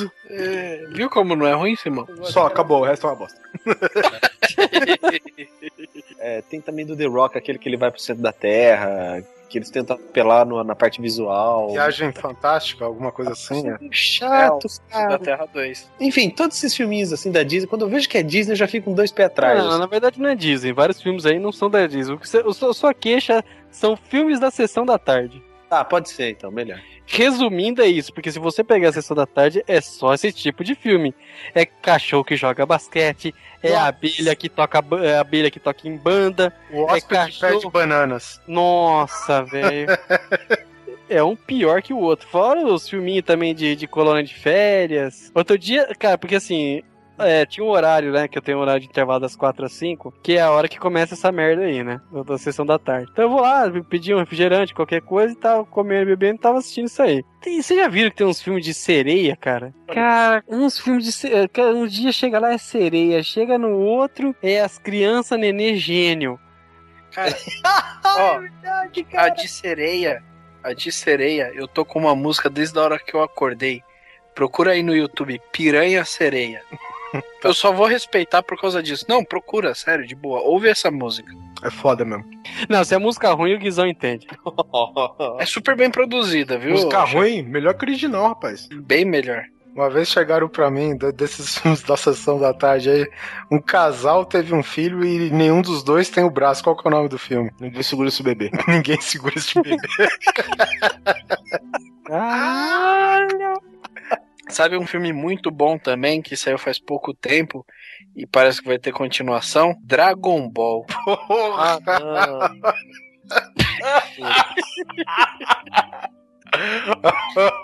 não. Meu Deus do céu, cara. Eu não vou comentar nada. Dragon Ball não merece nem o meu. nem o meu desprezo. Ai, meu Deus do céu. Tem um filme também, cara, que é recente, que é o Transformers 3, é o Dark of the Moon, né? Em questão de efeitos visuais, não tem nem o que falar, velho. Que Industrial, Industrial Light and Magic, assim, se tiver alguma coisa pra reclamar, você é um imbecil que nunca assistiu um, um filme de qualidade. Agora, o filme não é só efeito especial, cara, você precisa de continuidade. o, o Transformers 3, pra mim, é um filme que é feito de cenas individuais, cara. É um videoclipe. É um videoclipe, é, já, né, é o... É que chama o cara? Michael Bay, pô. Michael Bay, né, cara? O, o que, que eu acho foda? Tá lá, tá o Sam Witwick andando. Ele anda e encontra uma menina. E agora ele já, ele já tá o Harry Potter depois que, que descobriram que ele é o Ch- Chosen One pro, pro Voldemort, né? Ninguém pode falar com ele, não me toca o nome Harry, sou foda pra caralho. Aí eu não sei, se, não sei se ele resolveu fazer stand-up nos Estados Unidos, porque é só piadinha pra lá e pra cá, pra lá e pra cá, pra lá e pra cá. Aí, cara, ele encontra a pessoa e fala: Ah, você é, você é uma vagabunda. Você acha que é engraçado? Eu tô aqui, eu tô aqui de boa, eu tô aqui quieto na minha casa, não sei o que, não sei o que, não sei o que. Você vem aqui, tá esse robô, não sei o que. Aí corta a cena, a cena escurece, cara. Escurece, dá um fade out na cena. Aí aparece outra cena com um robô voando no céu. Aí escurece a cena, aparece outra cena com um cara andando de moto. Ah, Escurece a cena, abre a cena. Fala, porra, velho, vamos fazer um filme só, fazer um favor? É Transformers 3, 1, 2, 3 ao mesmo tempo, né? Cara, eu tenho a impressão, eu tive É que você não impressão- entendeu, Guizão. Você já, já, a dica já tava no título. É The Dark of the Moon. Ficava Dark e virava outra coisa. Cara, porque eu tive a nítida impressão, cara, que, era um, que eu tava assistindo um filme que não tava terminado, cara. Ni- Nítida nem tanto, porque escurecia direto. É. Mas assim, era claro pra mim que o filme não tava pronto, cara. Eu falei, meu, esse filme não tá pronto, cara. E, e- e se parar pra pensar, né, Guizão? Foi do 1 pro 3, caiu pra caralho qualidade, né? Imagina no próximo. Não, a, quali- a qualidade de CG, ela só aumentou. Sim, mas de, de roteiro. Ah, roteiro, né, velho? É, né, velho? Transformers e Michael Bay junto. Velho. Mercenário, você já imaginou, Michael? Não, o roteiro, o roteiro foi escrito. O roteiro foi escrito com o Michael Bay segurando dois bonequinhos Transform. Foque bateu, ó. Pá, pá, pá. Desmonta, desmonta. Agora transforma, destransforma. Acabou. Ele brincando e explodindo de alegria, né? Agora, cara, deixa eu. Estamos falando sobre fantasia, heróis, né? Eu, eu deixei passar, eu admito, sem nenhum, sem nenhum orgulho, que eu deixei passar a deixa do Lanterna Verde, que falava sobre fantasia e tudo mais, super-heróis. Então eu queria falar sobre o esqueleto no armário do Jorge Lucas. Howard, Super Pato. Não falo mais nada. O Howard não é do Pato a Pique lá?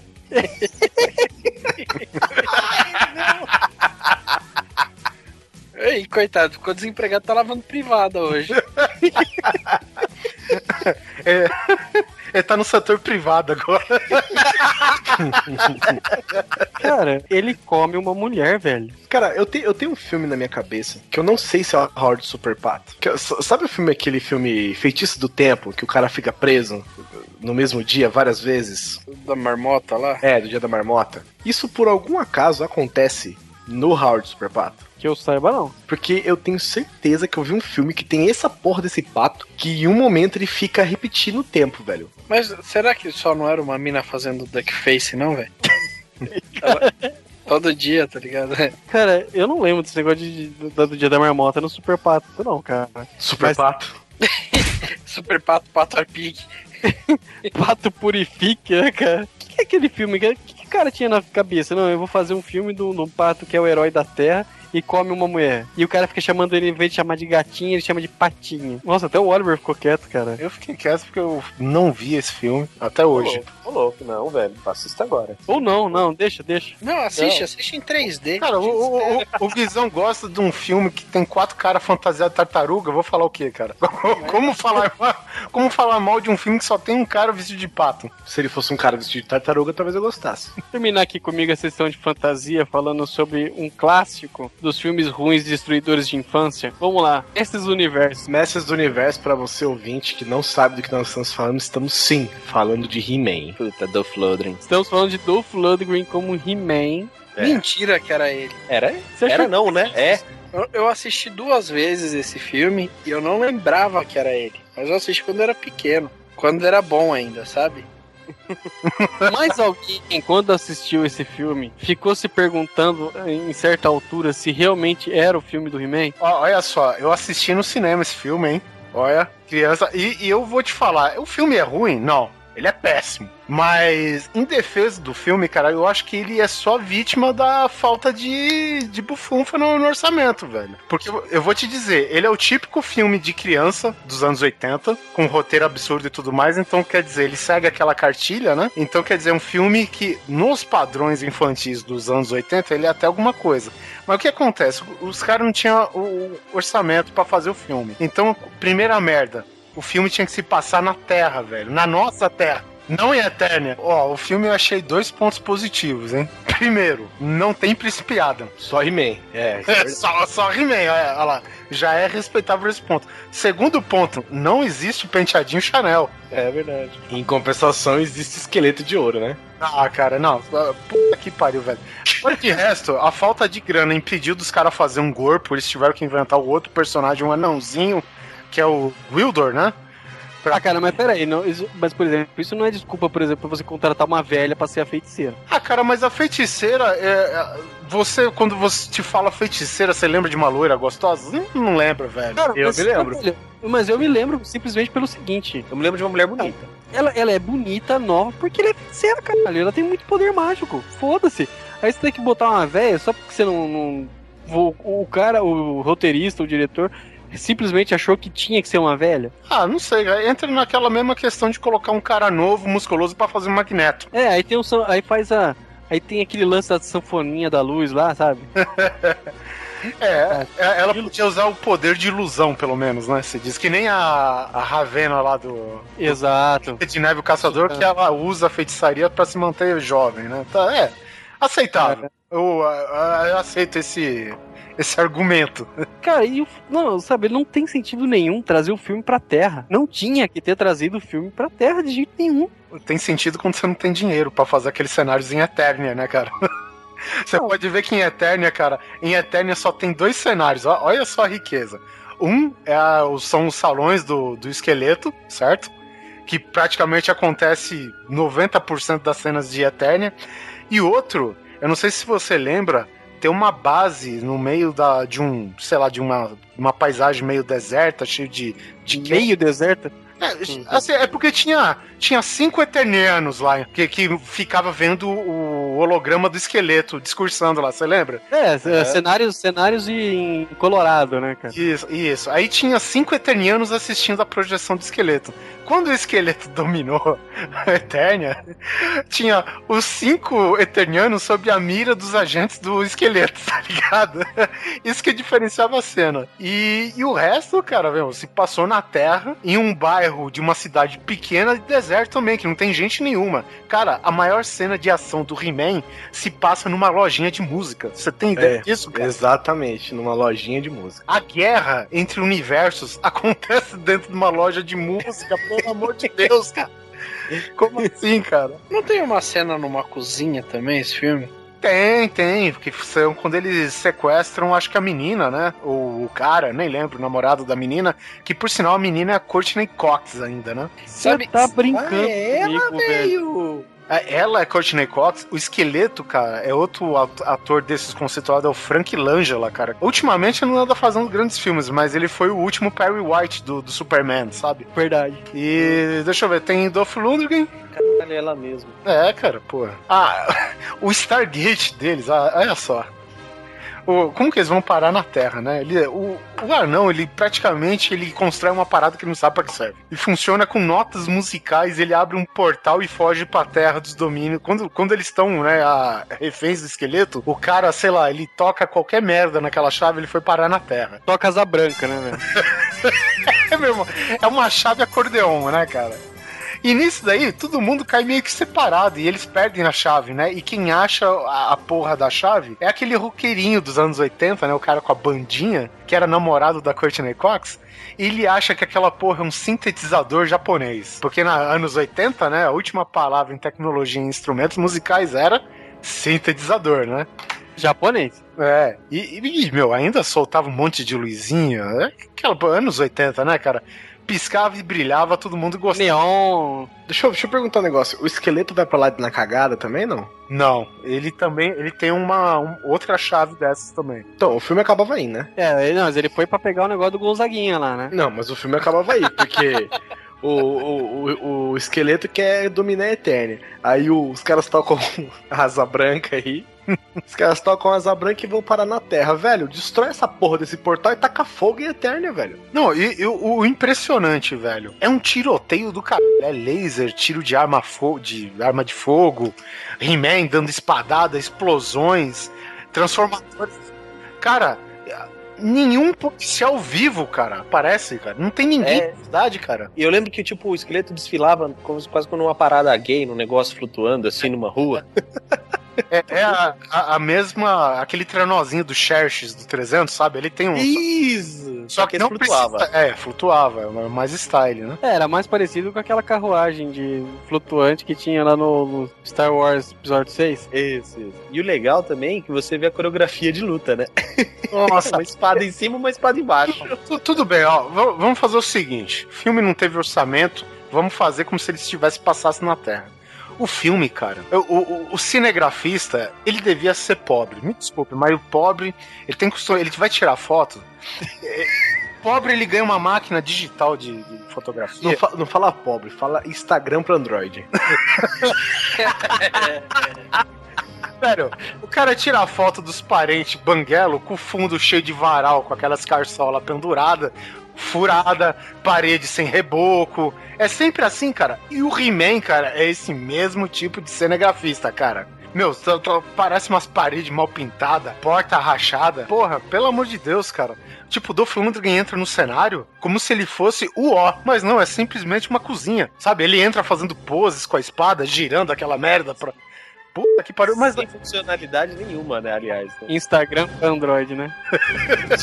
Já tá.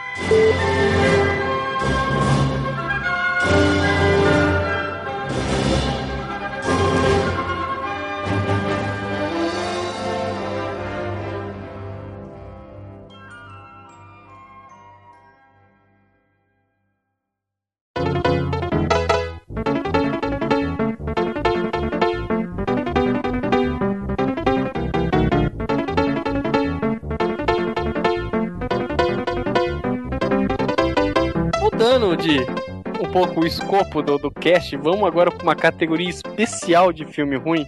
categoria de games ou categoria U é ball? Não, não, a gente vai deixar o Ibol pro final, porque ele é um cara que consegue unir o pior de dois mundos, né? Cinema e games. Então vamos lá.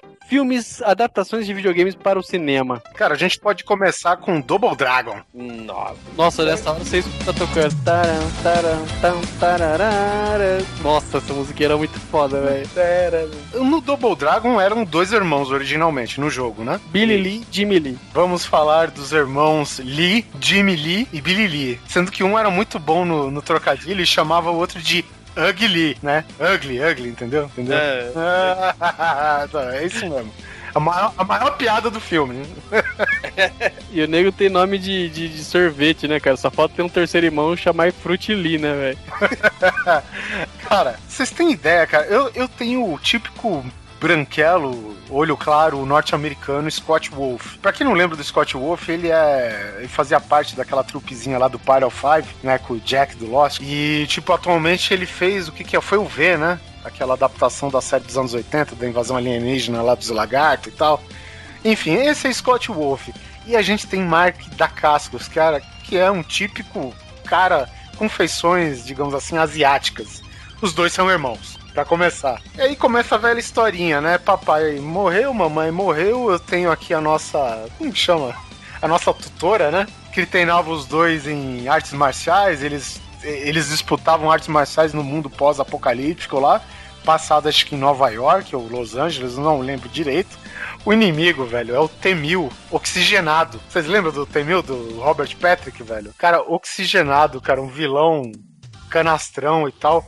E tudo gira em torno na porra do medalhão no qual a tutora carregava, guardando o medalhão pros dois. Era o dito amuleto Double Dragon. Isso não tem nada, nada a ver com o jogo, já imagino eu, né? Tipo, um- metade do, do amuleto, um tinha o poder da alma e outro tinha o poder do corpo, velho. E obviamente que um metade tava em poder deles e a outra metade tava em poder do, do vilão aí do. Como que chama? Koga, Koga Shuko, né? Que é o, o vilão do Robert Patrick. Aí ele se autonomeou Koga Shuko, velho. Mas assim, o filme, meu, só pobreza de cenários. Lembrando que eles têm um. Sabe aquelas caminhonetes dos anos 80, cara, que tem a lateral de madeira? Os caras adaptam, velho, uma, sei lá, uma, uma turbina que solta fogo pra parada andar, velho. O legal também é assim, é um filme de, de artes marciais, de certa forma. Porque o jogo é um jogo de luta e tal, né? O jogo Era o mínimo que você esperava da porra do filme, seriam lutas bem ensaiadas, pelo menos. Alguma coisa assim. E não, nada, absolutamente. Tão bons quanto do He-Man. Tinha aquela Alissa, Alissa Milano também, que era filha do Schwarzenegger no Comando lá, lembra? Do Comando pra Matar? Ah, ela faz, era ela. É, é. Nossa, Aquela oxigenadinha lá que tá no filme. pode crer. E, e, velho, o mundo é dominado pelas gangues, né? Pelo menos aquela área, né? Tipo, quando eles são atacados por, por umas gangues lá que estão atrás do amuleto, velho. Tem aquela a tal gangue do bem, né? Que são os Power Corps. Velho, como que eles, como que eles se disfarçam? Como que eles se camuflam em Nova York? Os caras têm roupas com grafite. E tipo, quando todo mundo vê, eles estão de costas, virado pra parede. Ah, é. Eles são uma continuação do grafite que tá na parede, tá ligado? Camaleão mesmo. Só- Nossa, velho, o sistema de, de camaleão, de disfarce deles, cara. Uma boa ideia, vai. Double Dragon tem aquele cara que vira um monstrengo lá. É, os caras. O Abobo. O nome já diz muita coisa, né? Por isso chama É Bobo, né? E ele não volta ao normal, né? No final ele continua aquele Continua monstrão. Aquela coisa, ele só fica meio, sei lá, bonzinho, não sei o quê. É, o Ele é Zangief. É o é, nerd, é o cara dos nerds lá. Não, ele é o rascunho, ele é o rascunho do coisa. Como do, que- do como quarteto, que o vilão morre? fantástico. Como que o vilão morre nesse filme? Ele explode em luz, não é? Hum, Não, ok. Hum, purpurina. Olha só, olha só, o, o, o Koga Shuko, ele com o poder do medalhão que ele tinha, da, da metade que ele tinha, ele conseguia dominar as pessoas, né? Tipo, ele virava uma sombrinha e encarnava na pessoa. E fazia a pessoa fazer merda, cagar, não sei o quê. Aí nessa, quando o. Me fazia cagar? Essa aí que possui o polar, então. Mas enfim. Quando os, Realmente fazia merda. o- quando os dois irmãos assumem as duas partes do, do, do talismã lá, do Double Dragon, o Scott Wolf, o, o irmão americano, vamos dizer assim, ele encarnou no, no, no T-1000 e fez ele confessar os crimes, doar uma, uma puta grana pra força policial lá de Nova York e ainda se, se entregar pra polícia, velho. Era o T-1000 mesmo, né? Era o T-1000, sim. Ele, ele, na verdade, ele é um bom ator, cara, mas assim, que Deus me perdoe, esse filme, cara, é, é que nem você diz, Polar, não é todo mundo, ninguém sai ileso, né? Eu acho que é um, eu acho que é um sistema de justiça divina, sabe? E ele tinha um cavanhaquezinho sem vergonha nesse filme, hein? Tinha cabelo Sim. oxigenado e o cavanhaque. que coisa linda. Cavanhaque de, de traficante de Miami, né, cara? Eu quero chamar a atenção também pra roupa, né? Bem estilão anos 80, Miami Vice, né? É, ro- puta, blazer com ombreira. Esse, Miami Vice na veia. É, porque assim, só pra citar, a gente já falou sobre Street Fighter e Mortal Kombat 1. Se você não ouviu ainda, é Cast 5, tá? Corre lá e ouça sobre os Guilty Pleasures. É verdade. Então a gente não vai perder tempo falando sobre eles de novo aqui. Porque o Street Fighter realmente é ruim para caralho, mas tem quem gosta, então a gente não pode acusar. É, tem guizão quem goste. Eu, gente não- particularmente, aconselho todo mundo a assistir todos os filmes que nós falamos aqui. É bom É. pra ter uma opinião, né? Ou pra sofrer também, tipo horário político, essas coisas. É, recomende aos seus inimigos, né? Agora, o filme que a gente pode dizer que começou, né, cara, essa, essa sequência interminável de filmes ruins de, de videogame, né? Que é o, o pai dos filmes ruins de videogame, Super Mario Bros. John Leguizamo como Luigi. Vamos lá. Aqui, ó. É, é quando, é quando as adaptações do game literalmente entraram pelo cano, né? E quem faz o Mario é o Bob Hoskins. Bob Hoskins, cara, quem faz o Luigi é o John Leguizamo. Como assim? Eu tenho dois irmãos italianos no Brooklyn, sendo que um é latino, né? Que miscigenação, filho. Sabe, esse filme que tem um visual meio Tim Burton Batman, assim, uma hora, que é tudo meio uma cidade meio colorida. É nesse, eu não, Não. lembro. Cara, mas olha só o ponto de partida do Mario. Eu, eu não sei se existe alguma premissa no joguinho do Mario, cara. Ou é simplesmente um encanador que vai detonando as coisas e resgata a princesa no final. Só isso. Pronto.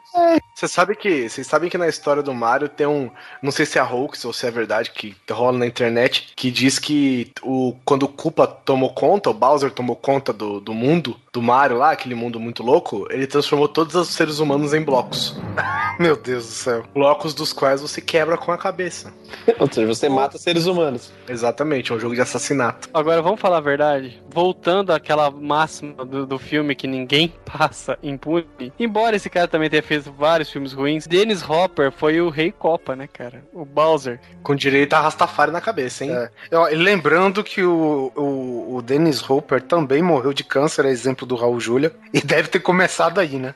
É, mas só que esse aí, pelo ele morreu faz dois anos, né, cara? O Raul Júlia, eu acho que ele acabou lá que o, o diretor falou, corta, ele morreu, cara. Corta o suporte de vida dele. Porque se a- o Mario começa e tem tipo um resuminho. Aí, tipo, qual que é a teoria né, que, que eles apresentam do porquê os dinossauros desapareceram da Terra?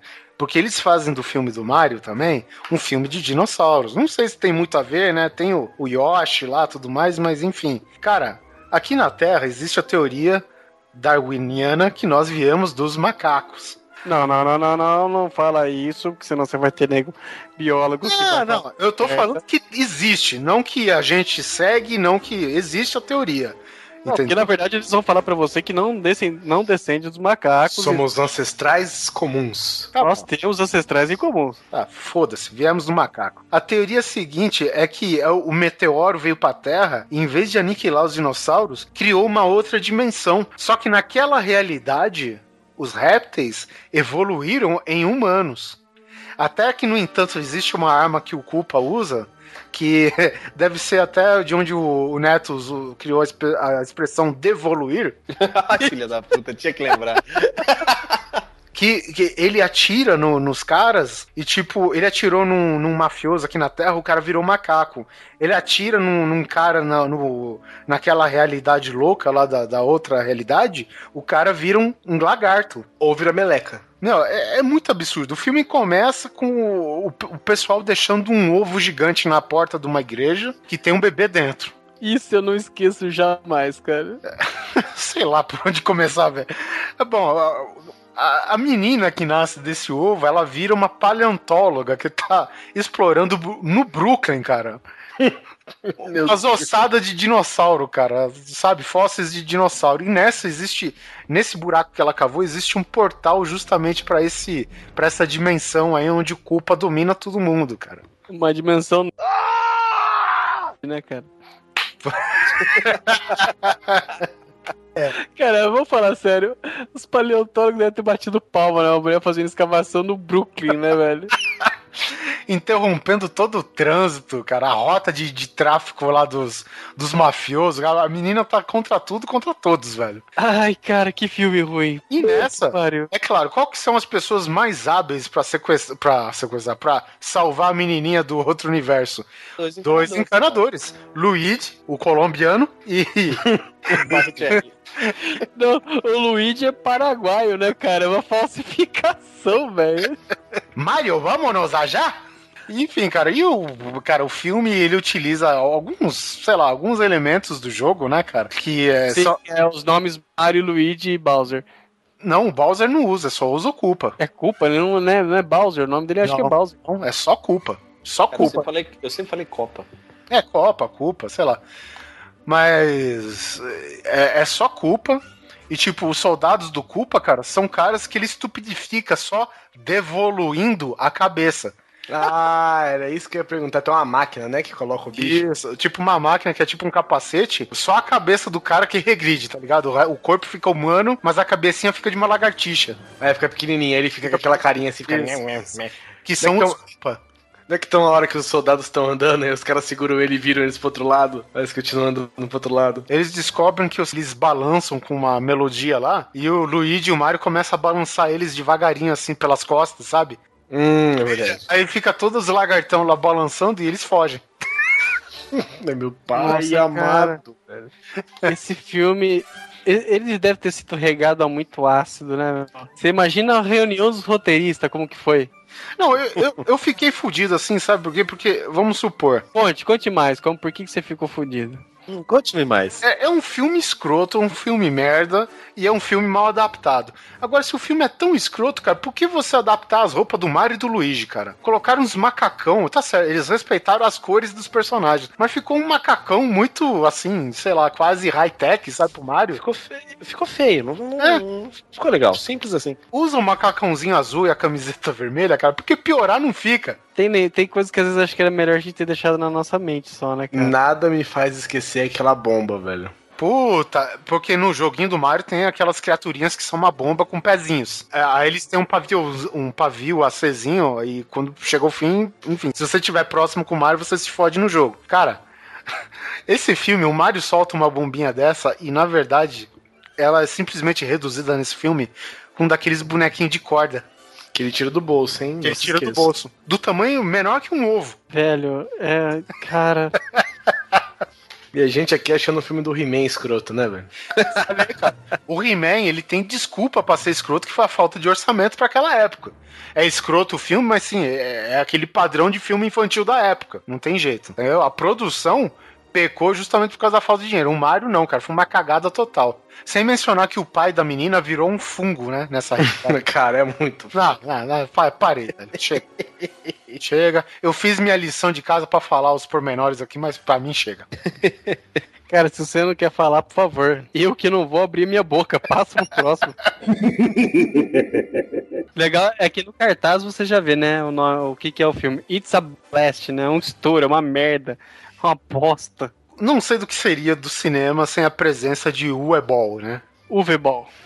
O Ebol, ele é conhecido por várias adaptações de Não. games. É conhecido por várias merdas, né, velho? É o polar do cinema. O cara ganhou o prêmio Framboesa de Ouro com o pior conjunto da obra, né, cara? Tem o toque de Midas, ele é o toque de merdas, cara. Eu acho foda que ele, às vezes, ele, ele põe nas redes sociais que ele vai fazer algum filme, cara. A hora que ele cita o nome do filme, o nego já cai arregaçando ele, velho. Bom, ele fez pérolas como Em Nome do Rei, adaptação de jogo, não é? O Jason Statham. Adaptação daquele filme, aquele jogo Dungeon Siege. Dungeon Nossa, isso mesmo. sério? É, isso mesmo. Aqui no Brasil saiu Caralho. como Em Nome do Rei. Cara, ele fez aquela da vampira lá, Blood Rain. Não sei se a sequência é com ele também, acho que não, mas enfim. Far Cry. Tem um filme do Far Cry? Opa dele. Dele. Caralho, deve ser uma linda, hein? O jogo que eu vou que a gente vai falar aqui, eu não sei se é muito conhecido. Eu mesmo eu só vi em gameplay, eu nunca joguei, que é o Postal. Foda demais esse jogo, olha. Ele, é, ele também podia chamar Postal, né? É, vamos ser sinceros que o jogo já é um lixo, né? Ah, é bom pra caralho. Ah, que isso, mas tem que ir no túmulo da sua mulher todo dia. Ah, lá Mas o lance do jogo é você zoar a cidade inteira. Não, zoar a cidade inteira eu faço isso no GTA, pô. Puta, cara, sem matar o nego e jogar mijar na cara dele, meu, só não posso. Jogar um gato nele, né, cara? Pô. É, é. É, é bom saber, né? Um cara que, tá, que vai tratar a mente das pessoas que tem esses pensamentos, né? É, calma, não, tem coisa melhor. Peraí, tem coisa melhor. Tem uma cena do jogo que você tem que jogar gasolina numa boate gay e tacar fogo, velho. Olha o naipe. É, é um GTA, é uma espécie de GTA o jogo, né? Olha só o plot do Postal do filme. Porque, porque assim, ele é tipo. Não querendo comparar um filme com o outro, mas tipo, é que nem aquele filme, o primeiro filme do Final Fantasy, que é um filme bacana, mas não tem nada a ver com o jogo, sabe? Não é nada Final Fantasy. E é parado pra caramba, hein? É, não, assim, eu, eu até gostei na época do, do, do Final Fantasy, do, do filme, né? Spirits Within, né? Isso, Spirits Within. Ele não tem absolutamente nada a ver com o jogo. Esse filme, ó, ó o plot aqui. Existe um boneco que ele tem um formato de um saco. Ele, cara, é, é aquela forma básica do, do- de uma rola, sabe? Duas bolas e um. É, eu acho que todo mundo sabe como é que é, olha. É. Eu não preciso me aprofundar mais. né? Eu não preciso penetrar mais nos detalhes, né? Esse boneco é a sensação do momento. E a carga que ia abastecer, acho que os Estados Unidos, afundou junto com o navio. Então, só existe em um ponto da cidade, que é a, a Little Germany, né? Um estoque grande desses bonecos. E os talibãs e uma seita fajuta estão atrás desses bonecos, né? A seita fajuta quer os bonecos pra ganhar grana, porque eles estão falidos, né? Porque o boneco, o cara achou no eBay que o cara que tá vendendo uma unidade do boneco tá vendendo por 4 mil dólares. E os talibãs, cara, eles querem colocar, sei lá, febre, é, gripe aviária no negócio pra. pra transmitir pelo mundo todo os bonecos escrote. Que, Assim, o, a, a legenda que tá, tava traduzida aqui como bonecos escrotildo. Eu achei que você ia traduzir. Eu sei que você ia falar o nome da doença, era febre maculosa, velho. Esse é é o plot, assim. E tipo, tem um cara que é o típico loser, né? O cara tá desempregado, a mulher dele é uma gorda imensa que trai ele. Ele vive num trailer. O, ele é traído pelo senhorio do pátio de trailers. Que é um. É o típico texano banguelo, magrelo pra caralho, sabe? E. e, ca- cara, que cena escrota, cara.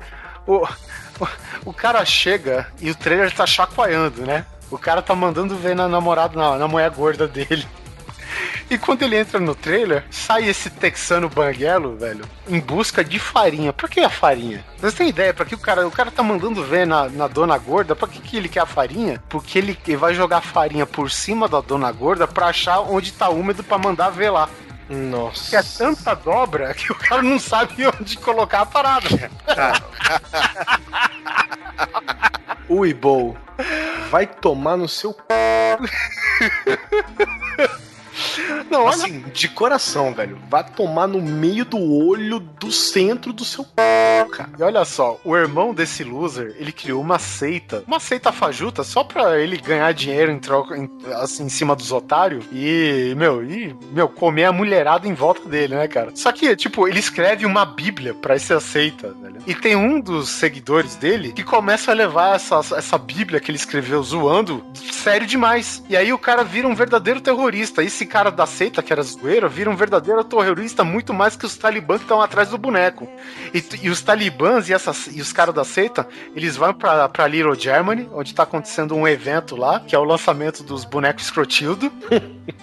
Meu, Que nome fantástico. cara, tem um cara vestido de boneco escrotildo, sabe? Pra promover o boneco e tal. Sei. Um saco gigante no meio da, daqueles alemão com aquelas, aqueles bermudão de suspensório e camisa xadrez. Cantando olaré e u, olaré e u. Isso. Só que você, o que você não contava é que um desses alemães sendo entrevistado era o próprio Uebol.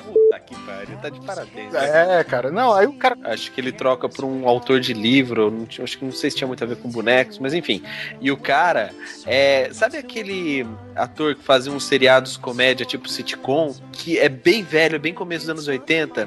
Ele é negro, bem pequenininho, bem baixinho. Agora eu não sei se ele era criança. ou se- Isso, ele mesmo. É, no jogo é ele quem faz esse personagem, inclusive dublando mesmo, participando mesmo. Cara, mas olha só, quem, quem é o anãozinho desse filme é aquele Vernon Reed, sabe? Do. O Mini-Me, sabe? O Austin Powers. Austin Powers. Ele é o anãozinho lá do Austin Powers, cara. Ele tá lá, mano, dando uma de famosão, tá ligado? A estilo do, do David Hasselhoff nas piranhas, sabe? Final de carreira mesmo. Aí ele tá lá promovendo, cara. Tá o. O Ebol dando a entrevista, e quem que, quem que me sai daquela. da, da roupa de escrotildo, cara? O, o cara que inventou o jogo Postal. Você tá arruinando a adaptação do meu game? O que, que você tá fazendo? E os dois começam a brigar. Aí, aí surge um tiroteio, velho. Crianças morrendo metralhadas no meio do parque temático da- do Little Germany, sabe, cara? O, o anãozinho, cara, sei lá, é- ele é trancado numa valise sem querer, o cara leva. É, cara, uma putaria do cara. O Uebol toma um tiro no saco, gritando: Eu odeio videogames. Sabe? Um negócio, cara. Dá pra ver que ele odeia mesmo, tá aí as adaptações que ele faz. né? Exatamente, cara. E aí o filme descamba pro tiroteio do, daquele momento até o final do filme. Ou seja, não assista. Cara, não assistir é pouco, velho. Você tem ideia o que, que é o cara pegar um gato e usar de silenciador na arma? E, e, cara, no jogo você pega o gato, enfia na ponta da arma e atira ele. Muito foda. É, é, é isso mesmo. Bom, isso não tem adaptação, é exatamente assim. É exatamente assim. Você faz isso, acho que com galinha também, não tenho certeza. Tenho só uma coisa pra dizer, gente, sobre o Weeble. É, ouvinte. Vai tomar no cu. Não, além disso, isso ele já sabe. Ouvinte, você sabe que quando você vai assistir Postal, quando você vai assistir Far Cry, quando você vai assistir Blood Rain, é você que tá incentivando ele a fazer filme. É verdade. Fica a dica, né? Entendeu? É você que paga o ingresso, é você que incentiva ele a continuar fazendo o filme. Cara, eu, eu vou te falar só uma última coisa, porque, tipo, o começo do filme, é, ele se passa no, no incidente lá das Torres Gêmeas. Tá os árabes lá, pilotando o avião, entendeu? Aí os caras começam a falar, pô, estamos a caminho do nosso martírio, parabéns, né? Praise Allah, salve Allah e tal. E nessa, o cara falou, porra, vai ser muito bom do outro lado. Eu vou estar junto com 99 virgens e não sei o que. O cara falou, 99 virgens? Ué, me falaram 100. Ué, me falaram 99. É, mas se o cara te falou 99 é porque pode ser 75 também. E os caras, velho, começa essa discussão de quantas virgens que ela tá esperando eles no, no outro lado da vida, velho. É, tipo, tipo Snatch, né? É, meu, puta, muito escroto. Aí os caras ligam pro Osama Bin Laden, velho, perguntando quanto, qual que é o número certo de virgens. O Osama do outro lado, velho. Ah, cara, eu garanto no máximo umas 25. Cara, e é assim. E aí, nessa daí, eles veem que não compensa se matar. O cara fala, ô, caralho, faz o seguinte, vamos, sei lá, vamos pra, pra Miami, né? Sei lá, vamos pras Ilhas Caribenhas e eles mudam a, a, a porra da rota, só que nessa eles se distraem e os passageiros dominam o, o avião e não deixam ele mais pilotar. Eles estavam querendo desviar do prédio e os passageiros não, des- não deixavam, cara.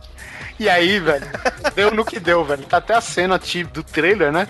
Que é um cara limpando o vidro do lado de fora do World Trade Center e o avião vindo, cara. E aí abre assim pro trailer Postal, né? Novo filme da, de Uebol e tal. Puta que pariu, velho. Cara, tem uma capa do filme que eu não sei dizer se é se é exatamente, né, a capa original e tal, mas a capa, velho, é o Bush andando de mão dada com o Bin Laden num campo de, de margarida, sei lá, um Ah, bagulho é. assim, velho. Eu acho que é a cena final do É, filme. é a última cena do filme e tem uma explosão nuclear. Nossa. Porque na cidade de Paradise, que tá acontecendo tiroteio entre a seita, a fajuta, os talibãs e os moradores e não sei o quê. Tipo, pra, pra- geral, né? Tá lá, a China mandou não sei quantas ogivas em direção aos Estados Unidos. Aí termina com o Bush de mãos dadas, sabe, cantando lá, lá, lá, lá, lá, no meio do- de um campo cheio de margaridas, que nem o Guizão diz, e a explosão nuclear no fundo e é o fim do filme, cara. É isso aí, é isso que ele te dá de presente, né? É, ele quis dar um final épico, saca? É épicozinho, né? Épicozinho do gato. Não, é pro seu cozinho, cara. Se assistiu, você tem que se fuder mesmo. Tadinho do gato. Ó, eu garanto que o jogo é mais divertido, tá, gente? Eu garanto. Bom, e encerrando com esse fantástico filme de Webol, o melhor da- da- do conjunto da obra dele, é, encerramos mais um grande coisa. Algum adendo? Alguém? Não? Não? Você, esse é o tipo de programa que deixa você sem palavras, cara. E como é um episódio de Halloween, é bom a gente fazer uma maldição aqui, né? Quem esse cast não ouvir, o pinto vai cair. Ih, vocês é do caixão Yoda? Se você não ouvir este cast. Mas aí você fala, eu sou mulher, então um pinto vai crescer. tá ótimo. O Sus conseguiu dormir de novo, né? Mas é isso aí, se você tem mais sugestões de filme ruins, e a gente sabe o que você tem, mande para contato.grandecoisa.gmail.com ou se não, envie o seu e-mail para contato.grandecoisa.com.br. Bons sustos assistindo esses filmes, ou não? E boa noite. Que os vermes puxem seus pés quando você for dormir. Os vermes.